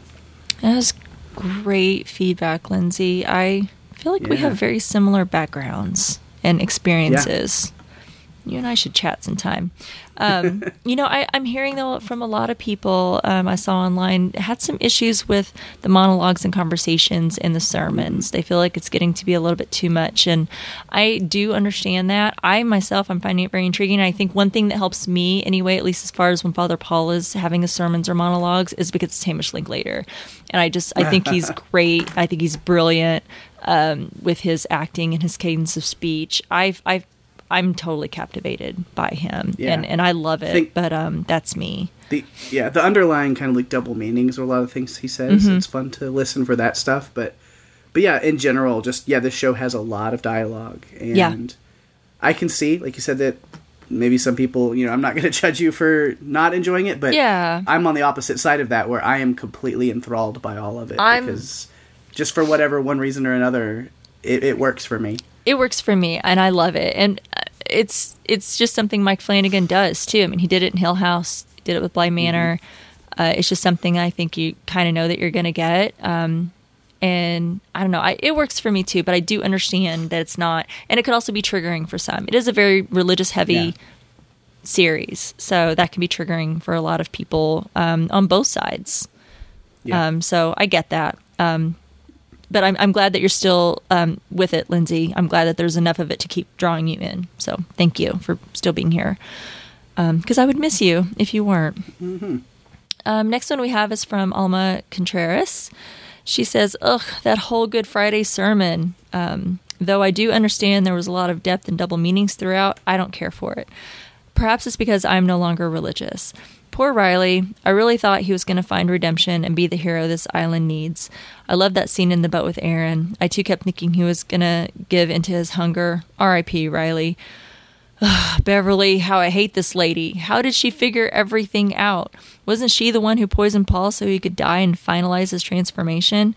I can't wait to hear y'all's reactions to this awesome episode. Thank you. Thanks, Alma. All right, this comes from Dawn Elizabeth. She says, This just gets better and better, and more horrible at the same time. I have so much to say about this one. Rima, I really like your idea that there is no knowledge of vampirism in this world. It's really the only thing that makes sense. When Father Paul made his entrance into the church for service, it made such an impact. I really felt his presence. I'll say it again Hamish Linklater is doing an awesome job in this role. He comes across as so caring as the father because he really believes that he is spreading God's word, but he is so wrong. Do you think that because he was an old man wandering a bit in his wits when he met the angel, that's why he was so delusional? I don't care for the long sermons and kept feeling that he was just wandering in what he was saying, but then pow, it would all pull together. Or did it? I'm really I really want to hear what you and Pake's opinion on this. Maybe the edible I was enjoying affected how I was hearing him. But he is so damn compassionate, it's hard to dislike him totally. I love the way the camera moved in slowly on his and Riley's meeting. That damn Bev. The way she casually stepped around Riley's blood puddle was chilling. What does she have to gain by standing by Father Paul the way she does? I'm not really clear on that. I haven't seen this actress before, but because I hate her character so much, she must be terrific. Like what Pake said about Game of Thrones' Jackie Gleason, the older people are noticeably getting younger, but the younger people don't seem to be. Hmm. I also wonder how religious people feel about this show. The parallel between communion and blood drinking is right in your face. I'm now understanding why there was so much communion shown early on. I think it helps show why Paul is so convinced that his blood drinking isn't a terrible thing. He really thinks he's partaking of God's blood. Ugh. I really enjoyed Riley's vampire vision, the way the waves and the sky appeared to him, and Sob, his dreams came true, of Erin and the girl he killed in the boat together. What a tearjerker that ending was. I was a bit worried for Erin, but he proved to be much stronger than he gave himself credit for. He was hungry when he got in that boat with her. Sorry this is so long. Feel free to crop. Can't wait for your podcast to come out. Enjoy the get together y'all are having. Thanks, and we did. Thanks, Dawn. yes, we did. We we had a great time. Um, yeah, I just Peg and I were just talking before uh, we started recording that we just saw each other um, two days ago on Monday. Yeah. Yeah. I know. It was like kind of sad. It was like, oh, we, we spent this whole weekend together, and it's like, oh, I don't want to say goodbye. And it's like, ah, we'll talk on Zoom in like two days. So it's- Say, I will see you so many times this week because we were trying to push out these podcasts that um, we might be sick of each other. No, that's not going to happen. But Nah. no, that was a great time. Um, it was it was so great to see you, Pake, and yeah. so many of our No, other this is good friends. fun weekend thing. So that's what you were doing on that roller coaster was your impression of Erin at the end of this episode, right? That's what. You know, I think I could give her a run for her money for that Yeah. screaming. Um, Right. You guys told me I was quite loud on that on the roller coasters. Um, So yeah, that's I don't know. That that might be why I don't have much of a voice. My voice has been struggling these last couple of days. It's I think because it's all spent. Um, wow, Dawn, thank you so much. I'm not cropping any of that out. That was that was all good. Um, thank you so much. Um, next one we have is from Maureen Favo. Um, she mentions that this was posted um, prior to the um, episode one podcast. So she has some thoughts. She says, So, gonna have to let that episode ending sit and process a while. Have to acknowledge Mike Flanagan is a very brave storyteller to take that step with two episodes left. Considering the title of next episode, kind of very, very scared after whom Father John Paul considers his apostles. Goosebumps. Um, couple of additions after rewatch. Mike Flanagan has subtly been setting up community class system, and this episode takes it on. Specifically, missing people, drug dealer, drunk, and ex-con. How on a small island like this is no one really searching, and continual messages of how special members of this church. Um, Bev's deference to people of power. Father Paul's favoritism to Millie and even Riley contrasted to Joe. Uh, realized criticism of sermons, but Good Friday sermon tells us so much about Father Paul's and Bev's plans. Talk about setting up anticipation. Plus, everyone Father Paul identified with in this episode um, Jesus Christ and Moses and God, terrifying angels, best self, peak self. What does this mean? Um, best visuals ever. Riley's phone lighting up while sitting in his blood. Oh God, yes, that, that won't leave my head anytime soon. Um, Father Paul realigning Riley's neck. Wow. Bev's hesitancy slash fear to stand close to Riley. Last scene and sounds of Riley's life and death. Would love to dissect Erin and Riley's boat trip, but it is all about feels and masterclass on suspense and triggering audience to ask all necessary questions to enter last act. Mm-hmm. Great thoughts and good questions. All right, we have some emails. This first one comes from AE, says, I love the cliffhanger at the end of the episode 4. Killing off the main character is an interesting development to me, as a writer, as a white guy, I approve even more because we have had more than enough white guy protagonists. Because of this, the part of the episode where we saw Riley back on screen as a vampire irritated me, as I thought Mike Flanagan had cheated me out of an exciting plot twist, only to pay me back even more with the epic death in the boat. This narrative decision is additionally impressive as Riley was a stand in for Flanagan in his Midnight Mass manuscript, by the director's own admission. Killing another person while drunk driving represented Mike Flanagan's greatest fear. I love how Riley met the person he killed in his dying vision, seeing her whole the first time. By acting to save others instead of drinking their blood, at last he can rest easy. This ending also reminded me of Saint Maud, which is a great horror movie. Sincerely, AE. I've never seen Saint Maud or heard I of it. have you? either. No, I've not. I heard a lot of references online to that, and I'm intrigued. Yeah. So thanks for pointing that Add out. that to a list. I was gonna say thank you, AE, for uh, pointing that out and making that reference again. I'm I'm very curious about that after having um, seen that come up quite a few times. Um, thank you for that feedback. Um, I'm curious as to what you write. If you don't mind responding and letting me know, I don't have to share it if you don't want me to, but I'm curious um, to know. Um, I find writers fascinating. Thank you for sharing that. Uh, next email we have is from Fran. She says, Okay, so OMG, this damn show. And how can I keep this short?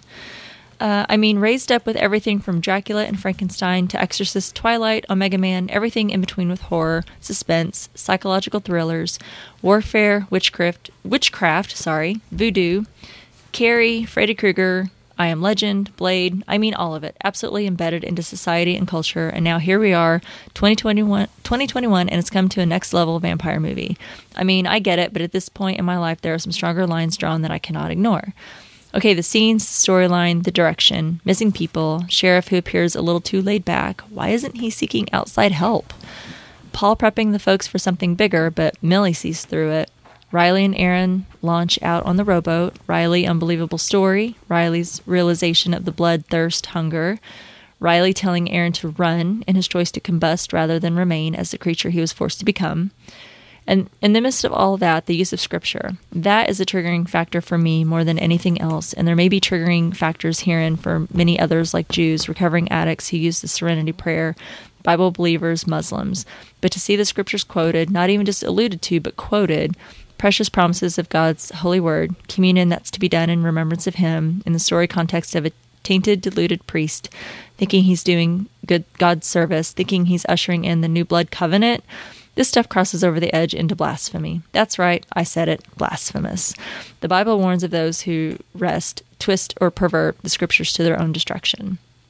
I had to search out Mike Flanagan interviews to find out some of what this dude is about. And in one, he was asked if this story is the work of a Christian or an atheist, and he answered saying it's both.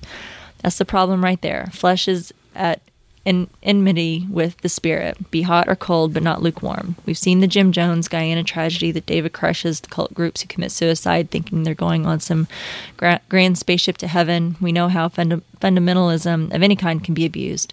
The messaging here so far is like um, dang way beyond. But anyway, I hope I find something redeeming by the end of this story, and I can only pray that those out there who may be on the verge of believing God's word or not become shipwrecked in their faith because of the crap they see on a TV show. And likewise, for those who are solid in their faith in Christ, who may watch this, are become more stalwart in proclaim- proclaiming the truth of the true gospel. I look forward to your episode review and hope you had that great reunion weekend. Grace and peace to you, Fran in New York. Thank you. We Thank did have a great reunion weekend. Mm-hmm. Everyone remembered. How nice was that? Yeah. That was some very interesting thoughts. You definitely have some very strong opinions, Fran. yeah. Um, yeah, I don't know what I really have to say to that, honestly.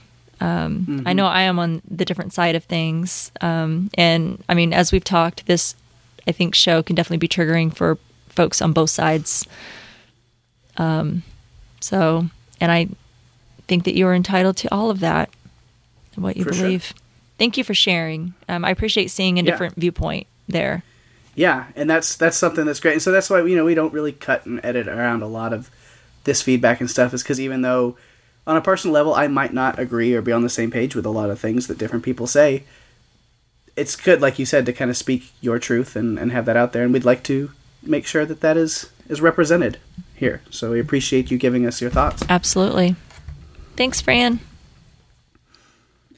All right, this next email comes from Andrea. It says, Hi, Rima and Paik. I'm so glad you both set their word list for a few minutes for the Lamentations episode, because I was too. Thank you for reading my email, even though I was so desperately behind. Holy cow, I wanted to send a feedback email for that episode, but I couldn't find the words. I finally caught up, and so I I'm glad. I'm so glad my guess is paid off. Thoughts on episode five? Rima, you were right about uh, Riley's dream, but how horrifying for Erin. So now it's going to be up to Erin, the sheriff, Doc, and Ollie to take out the Vangel, vampire angel, Vangel. Clever. I like it. Vangel. Vangel. All right. Riley's visit to his family and the church was his goodbye to them, and I loved that the stars pulsed like their blood. I wonder if there's any turning uh, turning back for those who have taken the communion. It was so hard not to let that next episode play. Happy spooky season. Oh, good thoughts. Yeah. yeah, I don't know what's. Yeah, for those who are already being transformed, if there is any kind of. Yeah, reversing those things or what I- effects that has. That's a good question. Yeah. I don't know. I mean, maybe you get back into the. We've talked vampire lore a little bit of. In some of the vampire lores, if you kill the. The vampire that turned another one, then. Right. They, They kind of die too. revert back. Yeah. or they either revert or they die. There's like a. Extreme or. Yeah. I don't know. I don't know if, if they just, I don't know if they just kind of go back to the way they were. I don't know what, what would happen there. So, because I don't know what they're taking out of the vampire lore, right? Um, Yeah. what what pieces they've decided to to add to this, at least until it plays out. So I don't know. I don't know what what what will happen to the folks that have been taking the communion. Okay, next email comes from our good friend Jerry. Yay. Yay, hey Jerry. He says, Hi Paik Rima. Oh dear God, this episode. From beginning to end, this was an incredible episode. The dialogue between Riley and Father Mon- Monsignor Paul, talking about his being changed, was a very long, tense scene indeed. Bev and Sturge, being Father Paul's version of Renfield, made them such despicable stooges for this now monster that Paul has become. Bev, especially because she, like the devil, can quote scripture to her purposes. Riley drinking Sturge's blood like a thirsty man in the desert was to be expected, but when he rolled up his sleeve and you saw the bandages, it was cringy for sure. Riley feeling the thirst and seeing everyone lit up made uh, uh, for some perspective on how Paul saw everyone, and the glowing eyes, yikes. Paul is a monster for, for feeling no remorse for killing Joe. What a jackass. Then the final scene with Riley and Erin on the boat. I realized what he was doing almost immediately. He couldn't come to terms with having to end more lives to keep going, and therefore let himself be obliterated by the sunlight. And it is regretful that Erin had to see that for her to believe what Riley was telling her. I felt a cold chill as the credits were rolling, and poor Erin was still screaming. It is very difficult to resist the urge to continue with the show, but I said I would keep pace with you and not spoil myself. Great work, you two. See you next week for some more feedback. Jerry. Thank you. Thank you, Jerry. Really appreciate that. And yeah, appreciate the extra step to to roll with us because not everybody can do it. Jason, not to So, not to call out you know, anyone or anything. right? but Uh, we gotta give a hard time. um, gosh, great emails, great uh, feedback from Facebook. Um, but to top it off, we've gotten uh, some amazing voicemails as well. I feel like we're having a little bit of like our, our little reunion trip didn't end, Pake, because we've gotten some feedback from some great friends that we got to see this weekend. Um, So it feels like we're just continuing on that conversation. So this is kind of fun for me. Um, so this voicemail is from our good friend Greg. Let's what he always has something interesting to say, so this should be good. Um, yeah. Let's see what Greg has to say. Whoa. Whoa. This is the guy that I defended a couple of episodes ago? That is crazy. Just a second, bud. Uh, fu- hey guys, this is Greg. Uh, man, like this is like one Riley's whole spiel and deal was awesome. I'm firmly back on the side of the humans again. Uh, I love the fact that uh, his love for Erin, you know, wore through uh, his desire to, well, not his desire, but his what would have become his desire to drink at least her blood. I was that was a really risky move though that he'd be able to control himself. But I mean that's that's you know uh, good for him. But like man, Hamish Linklater just killing it, and uh, and like these sermons that he's giving are bonkers in the best way. I mean, not for the character, but his his acting is just phenomenal. But uh, hey, buddy, just just a second. Uh, anyway, so you know, look forward to the podcast, and I'm so glad I get to watch the uh, next episode now. Bye. Hi, Ryan. Hi, Ryan. When it's not in our messenger threads, now it's on here too. Just hey, Ryan, you're there. It's cool. Yes. Hang out anytime. so sweet, sweet babies. Yes, Greg um, pulling some daddy duty while providing some feedback is always great.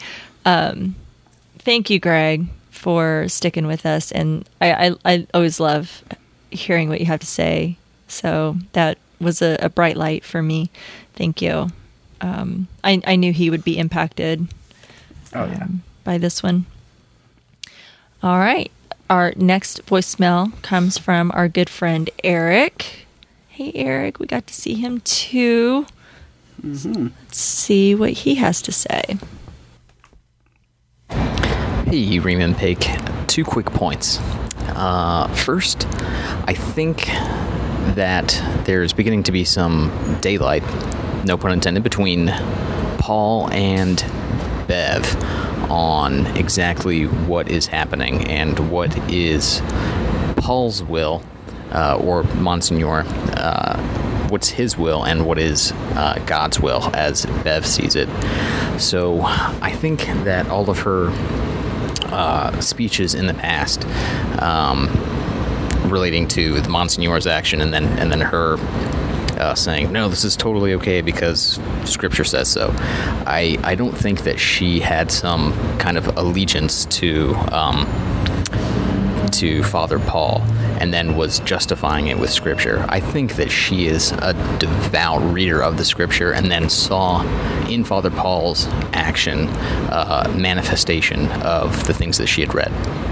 So I think as um, she kind of doesn't agree entirely with what's going on with um, Riley and say letting him out of the rec center and questioning whether whether that's a good idea or not. I think that uh, she will possibly by the end of the series be against Monsignor uh, Pruitt. I, th- I think possibly she'll say something will happen and she'll be like, no, this is your will, not God's will. And she may make a stand against him.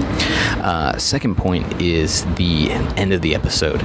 Uh, so I know um, if you've seen a fair amount of vampire movies, you've seen something like this, Immolation by Sunlight, before. But I, I think that the way that they did it, uh, instead of at the end of a story, which is usually where it happens, um, usually happens to somebody who's been like fighting with with like vampires for a while and then ends up getting bitten in the fray or uh, somebody who's like turned by a lover against their will and then uh, immolates themselves in an act of defiance uh, this is still an, an act of defiance but it's very interesting in that this is sort of the reveal of of vampirism to another character who's who's then going to go on. It's um, sort of like the intro to vampirism of the of the larger world, and this is how the secret I think is going to get out.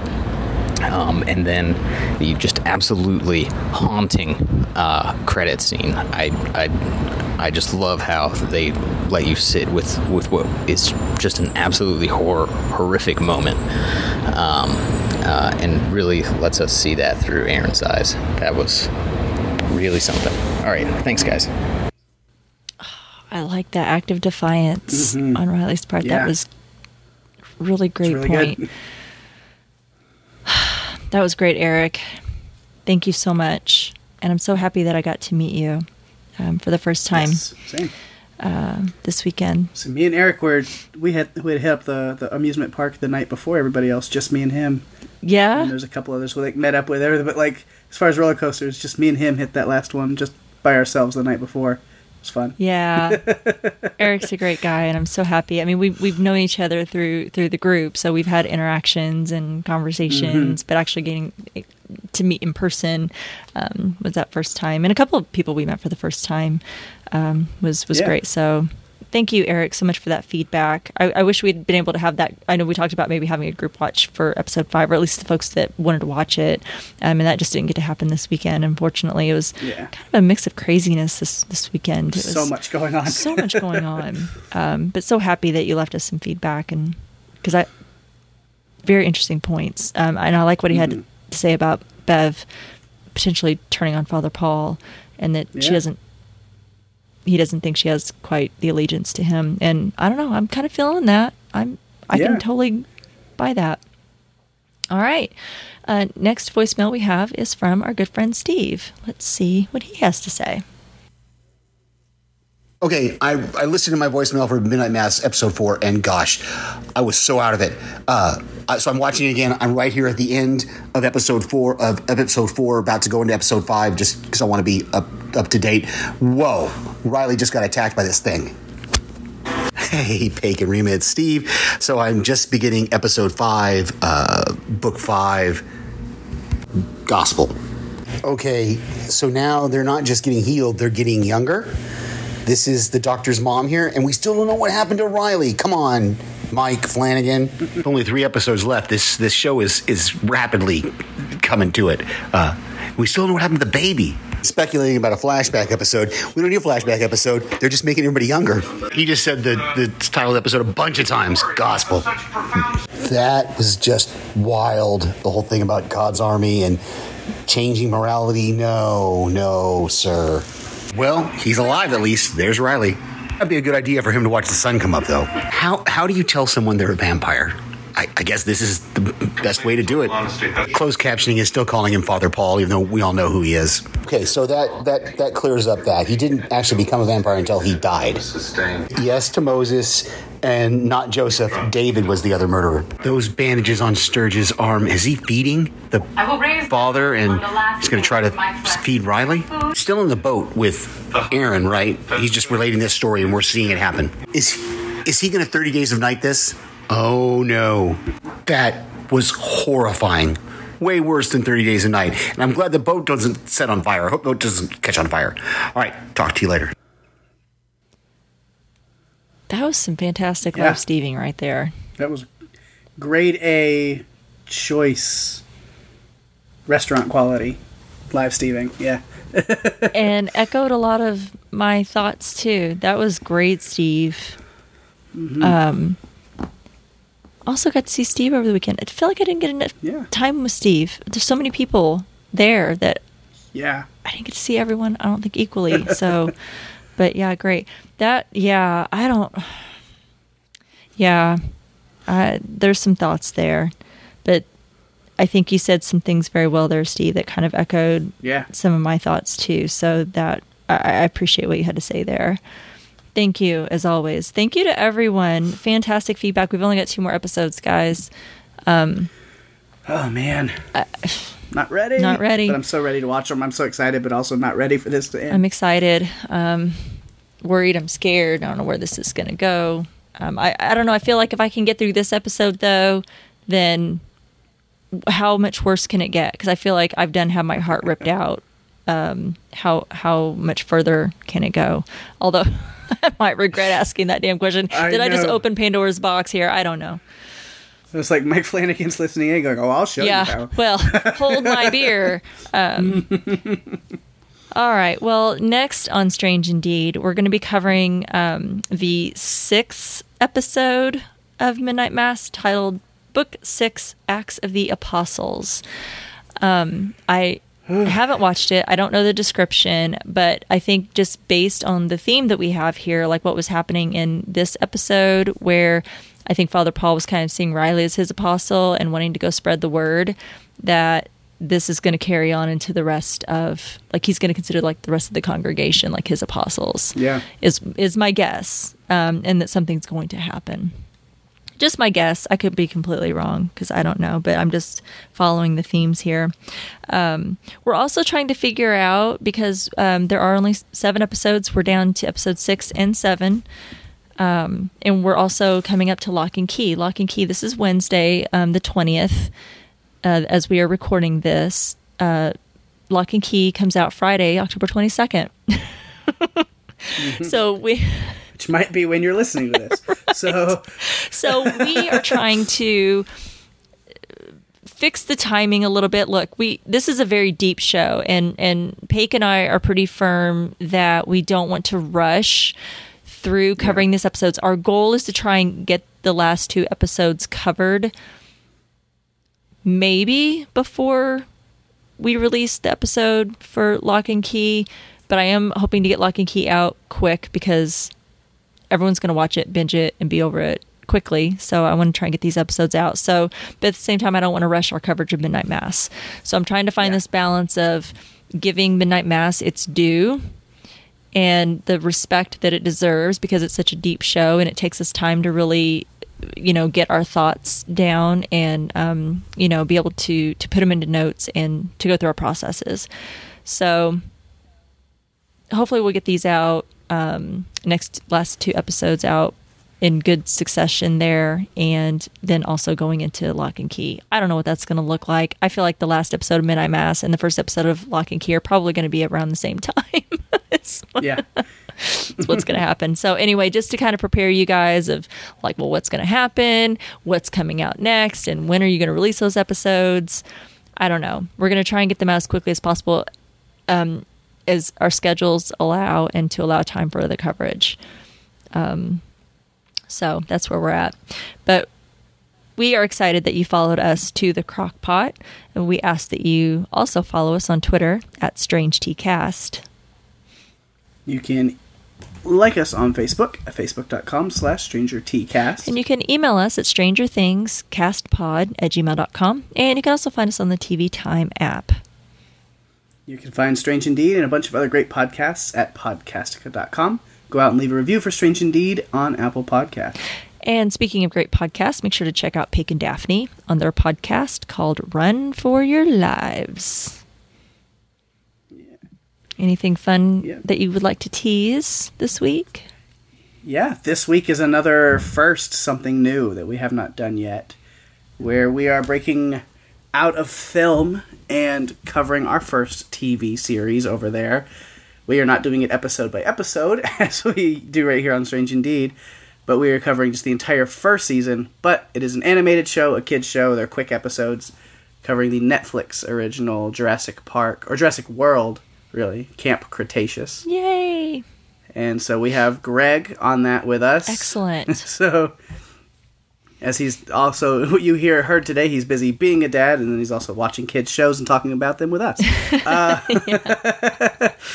but it was it was a lot of fun to kind of break that down with him, and of course because it is a kids show animated series, we wanted to go ahead and take extra precautions. So, if you have kids who are into that, who I don't know. It's a very small Venn diagram of kids who enjoy that show and also give a crap about podcasts. Right. Um, there's probably not many kids that want to listen to a podcast about a show, but but at least you know that if you're listening and you have kids around, it is safe for those little campers and their ears on that one because being a kids show, we wanted to go ahead and make it family friendly while we covered it, just in case. So that, it was it was a lot of fun. Oh, That's excellent. I have been on um, most of the shows, and this one, of course, you know, is included. We curse here. We're a little filthy Yeah. here, and most podcasts I've guested on are that way. But there were a couple I've had to watch myself on. That's tough for me personally. Yeah. That is tough. So kudos to you guys for keeping it. You know, family friendly, kid friendly. Um, it is possible you can have a great podcast like that, um, but it's tough for me personally because I've just got a potty mouth. That's excellent and sounds like a ton of fun and something interesting, Oh, yeah. A something a little different. So that's excellent. All right, we'll be sure to check them out, guys. Uh-huh. All right, that is our show. Thanks everyone for listening. Until next time, I'm Rima, And I'm Dave. and Jerry in California is strange indeed.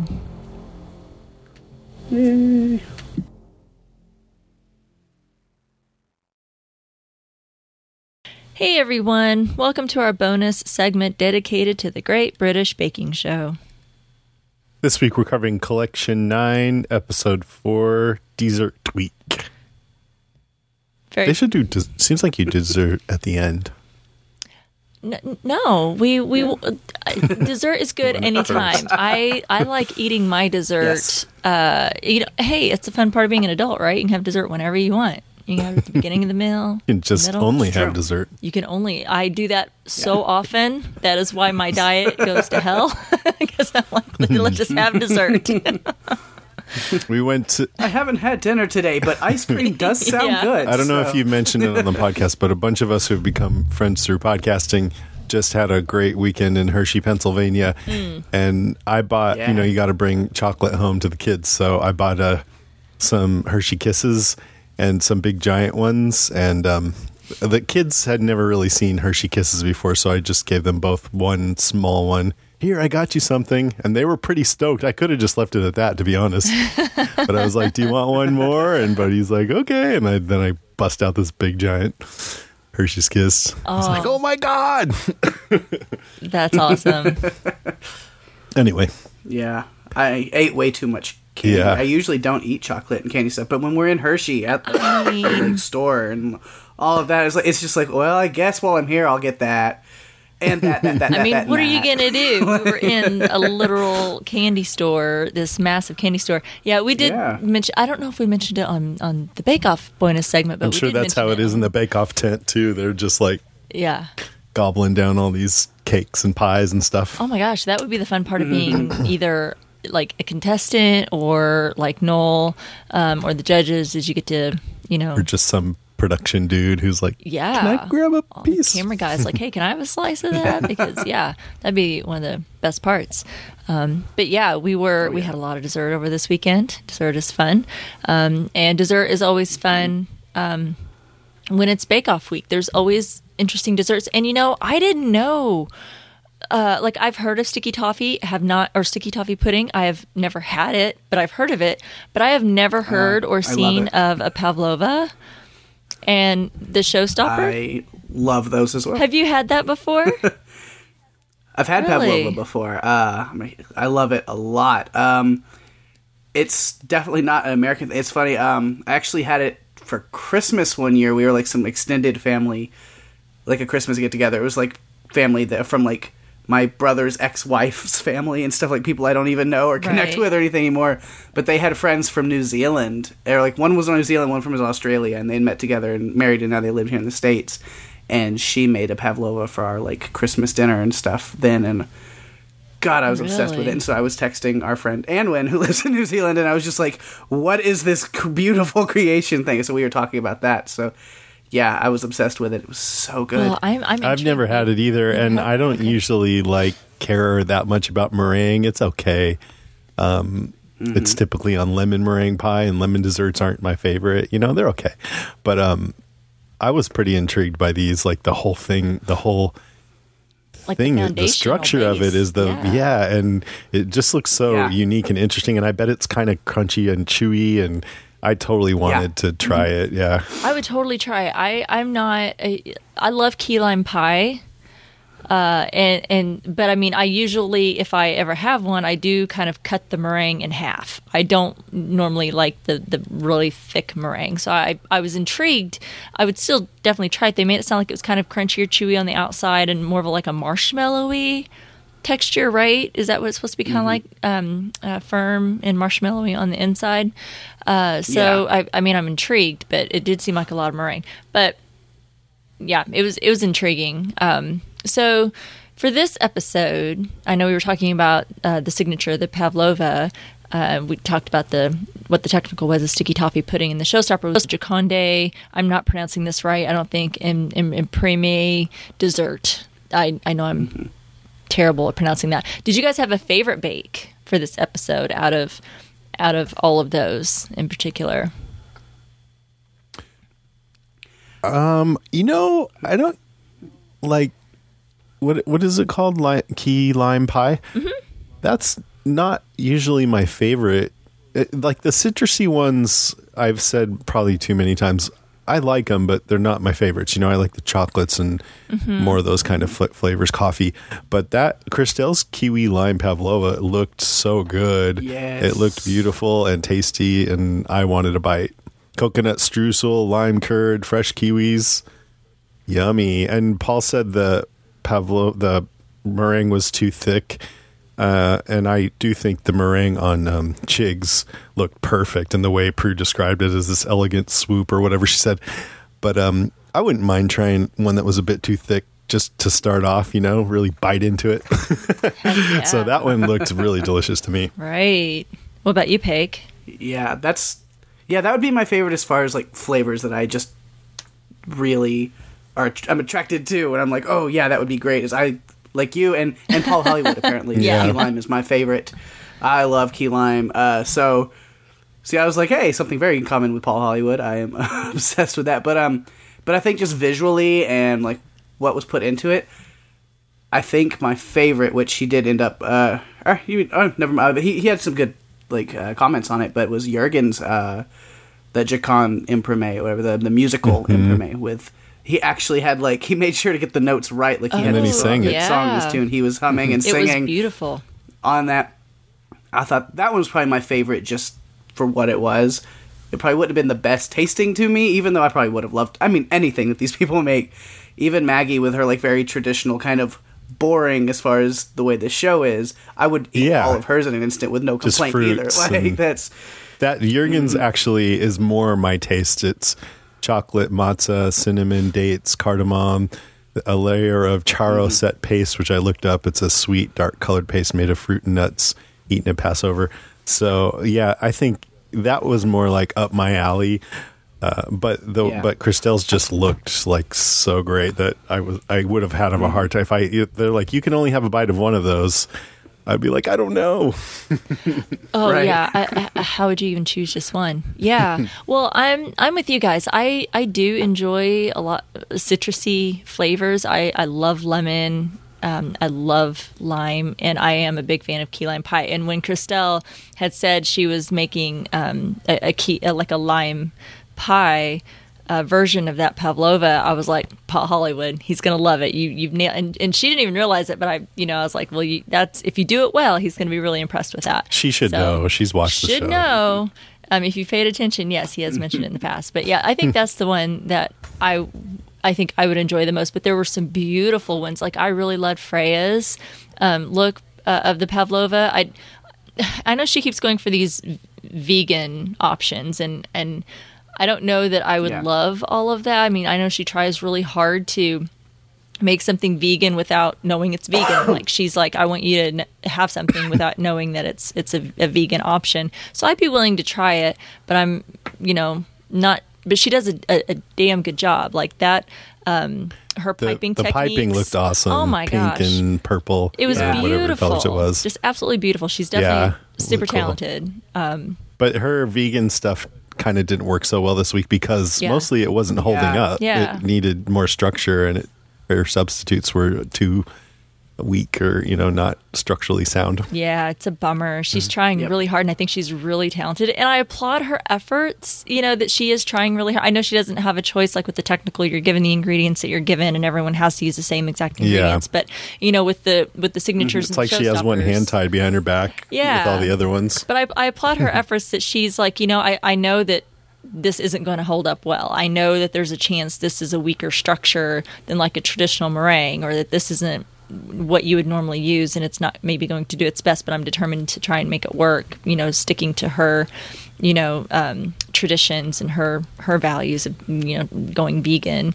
Um, so I applaud those efforts, even though it's it's Yeah. I'm not vegan myself. I applaud her for kind of going her own way. So Yeah, and this episode was the first one where it really didn't pay off for her. She's been writing it really she's well so really far. well. This was the first one where I was like, ugh. Yeah, it- it did that's not like I'm saying. you. She's got one hand tied behind her back, and yet she's still not only ho- holding her own, but doing better than most of them most of the time.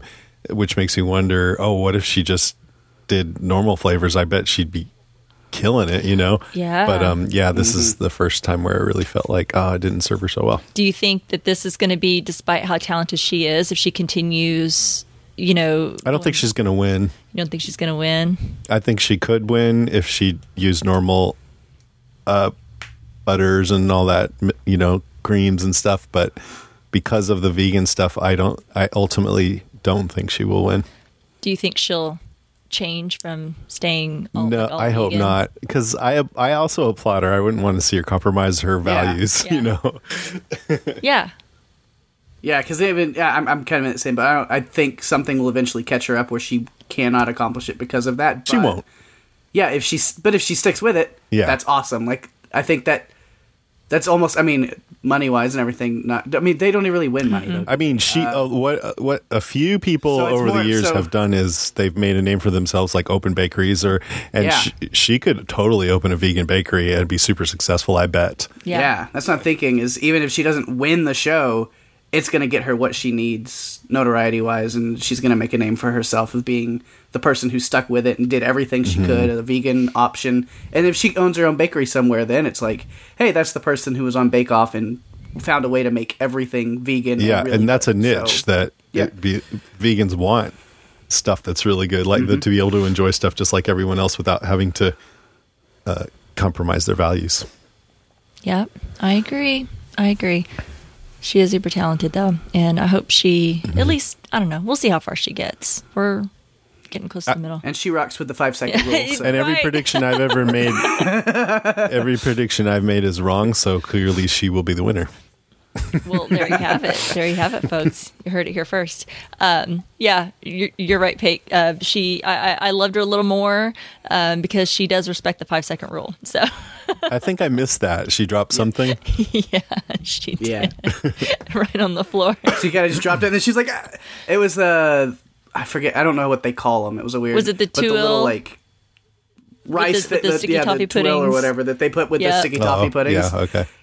And she dropped those. Oh, that's she right. She she little like brushes it off. They won't know. And, but she was just like, ah, they won't know. Yeah. it's on camera. They're gonna see it now. they know now. Yep. I was like, hmm, that might have happened in my own kitchen. And, and I don't like to think, yeah, how often that happens in restaurants and stuff. It's Just don't think about it. I'm sorry I even mentioned it. Yeah. we don't really want to think about what happens in restaurants Mm. if you've read any of like um uh oh shoot um anthony bourdain's books about what happens in restaurants. We don't want to know. Um all right. Nah. um okay so how about standout moments in this episode? Was there anything in particular? Um if you have one if you have more than one jason if you want to start do you have a standout moment that um you appreciated in this episode? Uh, let's see. Um, I liked when that one that we mentioned from Jurgen that had the musical notes on it, and Paul tasted a bite and said, "I'm not getting the pepper," and Jurgen says it comes a bit later, and so Paul, being a smartass, goes, "All right, let's just wait," and like puts his hand on his hip, and then he goes, "Maybe you'd like to sing," and Jurgen sings the notes on the cake, and then Paul afterwards goes, "I got the pepper," and they both laughed, and I, I, I think he was being sincere. It was it was actually kind of a cool Yeah. moment, but it was funny too. Yeah, good one. That was a really great one. great. Paige, how about you?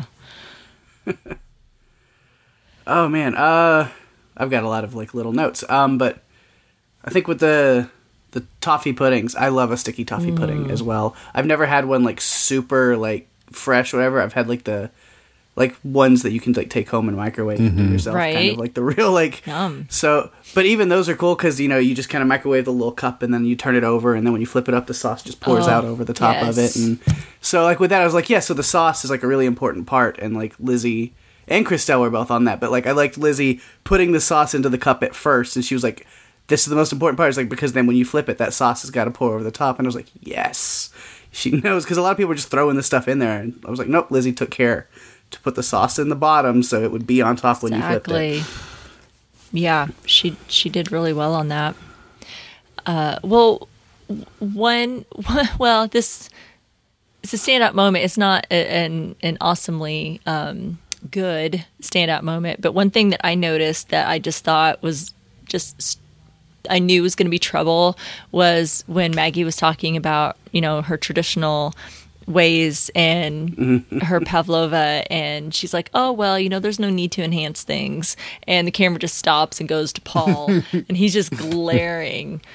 And she's just kind of like uh right? And he's just like Right. good luck. And i was like oh shit. This is not that's not good. That's i mean you just know you get that glare from paul and he's just like he's watching you and he's expecting more from you and you're not bringing it we've talked about it so many times when we've talked about bake off that you have to i mean it's a competition you have to bring more to the table um so that was a moment that i just thought oh boy and it stood out to me There were Yeah, because I remember we talked about it Yeah. last week, where I was Every just like, week with her. if she keeps doing that, it's gonna, it's, she's not gonna make it. And then when she first challenged this week, was like, oh, I'm just gonna stick to the traditional version, and I'm not. I was like, she's gone Yeah. this week. Like You I called it first Yeah. challenge because like it was pretty clear she it was going to be. It was the least out. surprising, probably, of any episode mm-hmm. ever.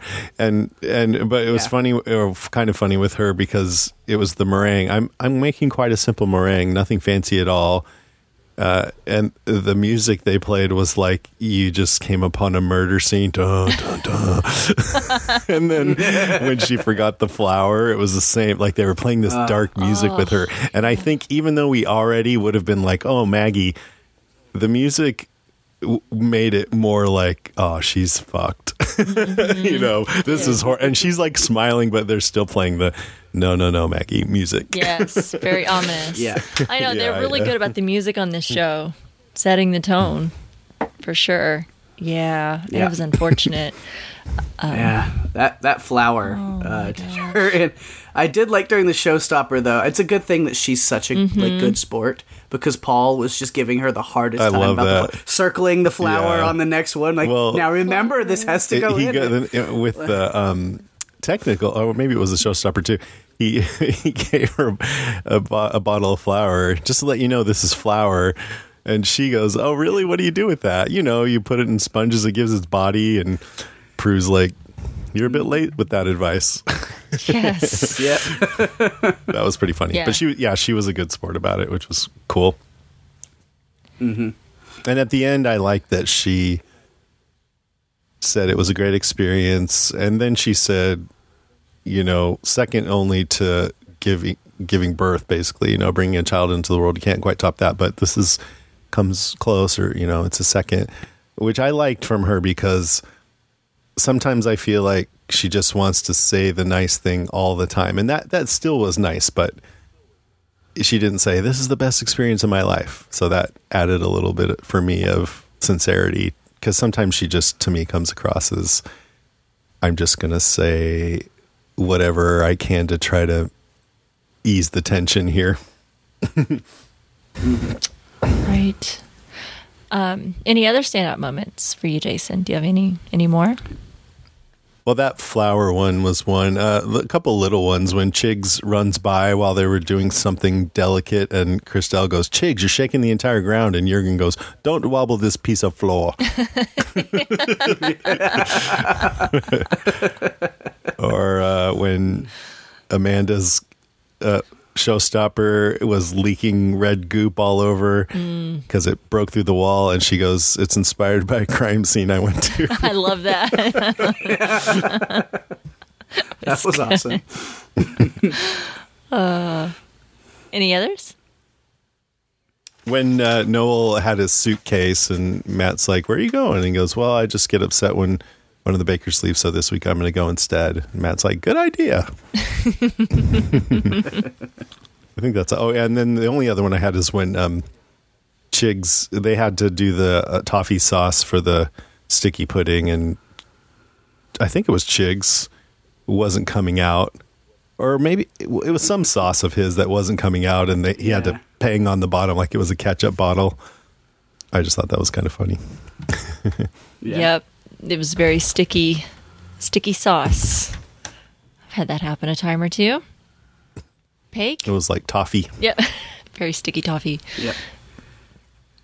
All right, I just yeah, run through a couple of notes more about just specific little things that I liked about some of the bakes and bakers. But uh, Lizzie's pavlova putting the food coloring into it because a lot of it they did stick with a traditional white meringue, and they would you know like Freya did like some of the colors with the top, but she like Lizzie made sure to like do like this like kind of purple color for the entire thing. I was a I big thought fan that of the was really purple. cool. Fits her personality. Yeah. Yeah, Chigs getting a Paul Hollywood handshake. Yes. That's, on always my huge. list too. Always gotta point out the when somebody gets for the, that. Uh, pavlova. Yep. Mhm. Mhm. And I mean, just the the toffee pudding was brutal to everyone. Like I think even the ones who did the best still had more, you know, criticisms than praise on what they mm-hmm. were doing. That was just a brutal challenge. It on seems them. like the technicals like that. Either they all do fairly well, except for maybe one or two, or almost no one does. You know, Yeah. it's rare that Yeah. it's like evenly split from worst to best, where the worst is really bad, the best is great, and then they're all like split up, up the scale. It's more like it was either really hard or it was too easy. yeah. And that was a hard one. They had to do all that in showstopper. 90 minutes. Yeah. the yeah, the pudding, the time. to- the creme anglaise, and those triangle things. Yeah, yeah. 90 minutes for a sticky, sticky toffee pudding. That's crazy. Hmm. Yeah, and with the showstoppers, uh, Jurgen again, we talked about how I liked his, but that he was one that had like experience with that exact thing. He said he had made one with a Star Trek theme around the outside Mm-hmm. before, and I was like, oh, that's that's really cool. like, so he was he got this challenge was like, oh, I know exactly what I'm doing, while everybody else is like, oh, oh no. He just Uh, takes everything in stride. So that was good. I, I love Jurgen. He's Yep. he's definitely growing on me. He's just so affable. Yeah, and then George and Chigs, I have to give some props to for being the two that went two tier on that Yeah. final showstopper. You got to push yourself. You got to stand Extra out. You got to push yourself Yeah. and hope it pays off. I mean, it could completely fail and it could be a disaster, but that's what you have to do on the show. You got to push Yep. yourself a little bit and you got to stand out from everyone else. So, yeah, I applaud their effort. Yeah, that was the one. George had the like layer of peanut that they couldn't break through. Yeah, that was What is this? unfortunate. Good done But uh, So it's- it was like peanut butter yeah, chocolate. Yes, you might have went a little yes. overboard on the peanuts. Well, I quite like peanuts. I know. He's like, well, I like peanuts. Right, like peanuts. It's like, well, you know, yeah. good point. Can't fault you for that. Yeah, those are also my favorite moments too. The um, handshake for Chigs. It was just it was fun to see Chigs kind of stand out a little bit because he's he's always kind of hung in there around the middle. You know, he's, he's he had a, a, a few struggles, but always kind of hung out there in the middle. And this episode really kind of highlighted him, and it was fun to see him kind of really come out on top and kind of see his little bit of his personality. I feel like I hadn't really got Yeah. to see him that much and and and who he is, and so it was a, a really good, I think, um, to get to know Chigs a little bit more. And I, I liked seeing how hard he worked and the, his focus this episode was, I, I just thought great. I mean, he, he did 3rd in the technical. Um, he got the handshake for the Pavlova, his Black Forest, um, showstopper dessert was, you know, d- you know, done really well and highly complimented. And he, and he ended up, I mean, he won Star Baker. He, So- yeah, he like I've seen a f- many times on the show. Someone's in the zone where they're able to focus and put in the work, but they are also like he was responding to Matt's jokes when Matt said, "You, sh- oh, you got the handshake, you're going to get a tattoo," and uh, you should or you should get a tattoo. And he's like where should i put it? You know? And he so he seemed like um, having fun and at ease but also focused. And that's the place where you want to try to be when you're doing anything like this you know? Not too anxious over it but still focused. Yeah. I also noticed a moment, um, just not so much with the with the bakers, but with Noel. J- Jason, you mentioned I don't know if it was last week's episode or the one before that, where you mentioned that you felt that maybe Noel could, like, you were get getting vibes that he may not be around for much longer. now he's making And jokes about being on a baking show know, and and now I'm like, this is all I'm looking for now. Since you've mentioned that, as I'm sitting here, just kind of like really hyper focused on on Noel, and then in this episode, and he's like, "Oh yeah, I'm doing so great. I'm on this baking show," and and I know he's he he jokes and he pranks, and and he's a comedian, and so it could just be. You know, a little bit of a shtick there, but I was, I just started to sweat it out. I'm like, oh my god, he's ha- he's unhappy, he's dissatisfied, he's gonna leave, and I don't know. I don't know. It could just be a joke. Who knows? I don't know, maybe. but anyway, it's all I can think about now when I think of Noel. But um, he still makes me laugh, and definitely miss him if he was gone. Um, well, what about? Uh, ha- have your favorite bakers or standout bakers since we've been talking about this season have they changed do you have any new favorite bakers This time I do. yeah okay let's hear it I'd say this episode, Close to God, is Chigs. Ro- wait Devil's Minion is M- Maggie. podcast. Oh, sorry, sorry. That's the earlier Oh, segment. yeah, yeah, yeah. I missed, missed it. And for all the reasons you mentioned uh. that we've talked about with Chigs, he had a great day. We got to see more of his personality, and and it was good to see him win. And he's humble, and he was surprised. Uh, he seemed surprised to get the handshake and to win, and that was a very, um, you know, uh, what do you call it when someone does something that you like and you feel better about it? Them, yeah yeah. amenable. I don't know. Anyways, yeah, I liked him a lot in this episode. And I, he called his mom at the end, and she was proud of him. Just yeah, good vibes all the way around with with that guy. mm-hmm I agree. What about you, Paige? You're, you're kind of sticking with some of your same folks. You got any new ones you want to add to your list? I kind of bounce around a little bit. Just depends on the episode. I think the like most improved or honorable mention for sure. I'm Chigs was very impressive. He earned that win. Yeah. very much so. But I think the one that I enjoyed the most for I think we talked about her a little bit here and there, but Crystelle, which I know she's kind of been a favorite for you guys throughout a lot of the earlier episodes. But yeah, she was also even though she didn't win necessarily the week, she was very on that role as well. Everything she did, she did, she knew what she was doing and she Mm-hmm. pulled it off perfectly. And yeah, she was she was fun, and she's also kind of the one that brought up. She's like, "Oh, the sauce is the most important part of the sticky toffee pudding." I'm like, She's "Yep, always yep," highly she complimented. this this episode, she she did well. Um, she was kind of middle high of the road amongst all all the bakers. Her Yeah. her kiwi pie or kiwi pie kiwi lime pie, uh, Pamlova that she called it. Yeah. I know did really well. It was highly complimented. She got Oh, that was another moment that her aunt Pam won't give her the recipe. I was like, "Come on, it's Bake Off." on, She's gonna take that to Right. her grave. I know. Yep, it. yep. It's her claim to fame. Absolutely. if this won't do it, nothing will. She's never given it up. Exactly. Yeah, Yeah. it's like she's Either that, or she just doesn't like I- Crystelle. yeah, maybe Crystelle likes Aunt Pam more than Aunt Pam likes Crystelle. I don't know because she was not um, giving up that recipe. Yeah, that was funny. But yeah, she she's still highly complimented. She got fifth in the technical, which, considering how everyone else did, was you know I, I think you know pretty pretty good. So she's still hanging in there. She's still definitely one of my favorites. I just I, I like her personality. You know, I just I don't know something about her vibe. Just totally, I don't know. I'm just I'm just loving her energy, and I feel like I could totally vibe with her. So I really enjoy her. I think Freya's super sweet. I think she's uber talented.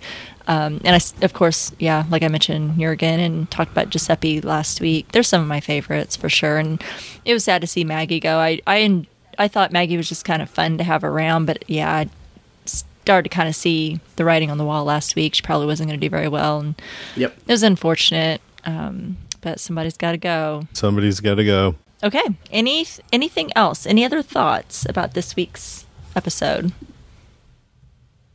I mean, Maggie forgot the flower, and I, I can't help but be like, "Come on!" Like a little annoyed. Like you can't forget the mm-hmm. flower. Oh, flip the page you know, over, I- man. Let it be a lesson. Flip that page yeah, over. I, oh, that's true. It was like the one li- one line on the second page. very right? unfortunate, So, yeah. There you go. Yeah, I shouldn't be so harsh. Yeah. well, I, I had to learn that lesson. Me and some friends in an escape room this past weekend learned flip the the page escape over. room. that was it. we flipped we flipped the page however we thought too hard about what were on those pages and that's what stumped us up my our group up was we analyzed a little too Yeah. hard Mm-hmm. um but yeah Sometimes it's just flour.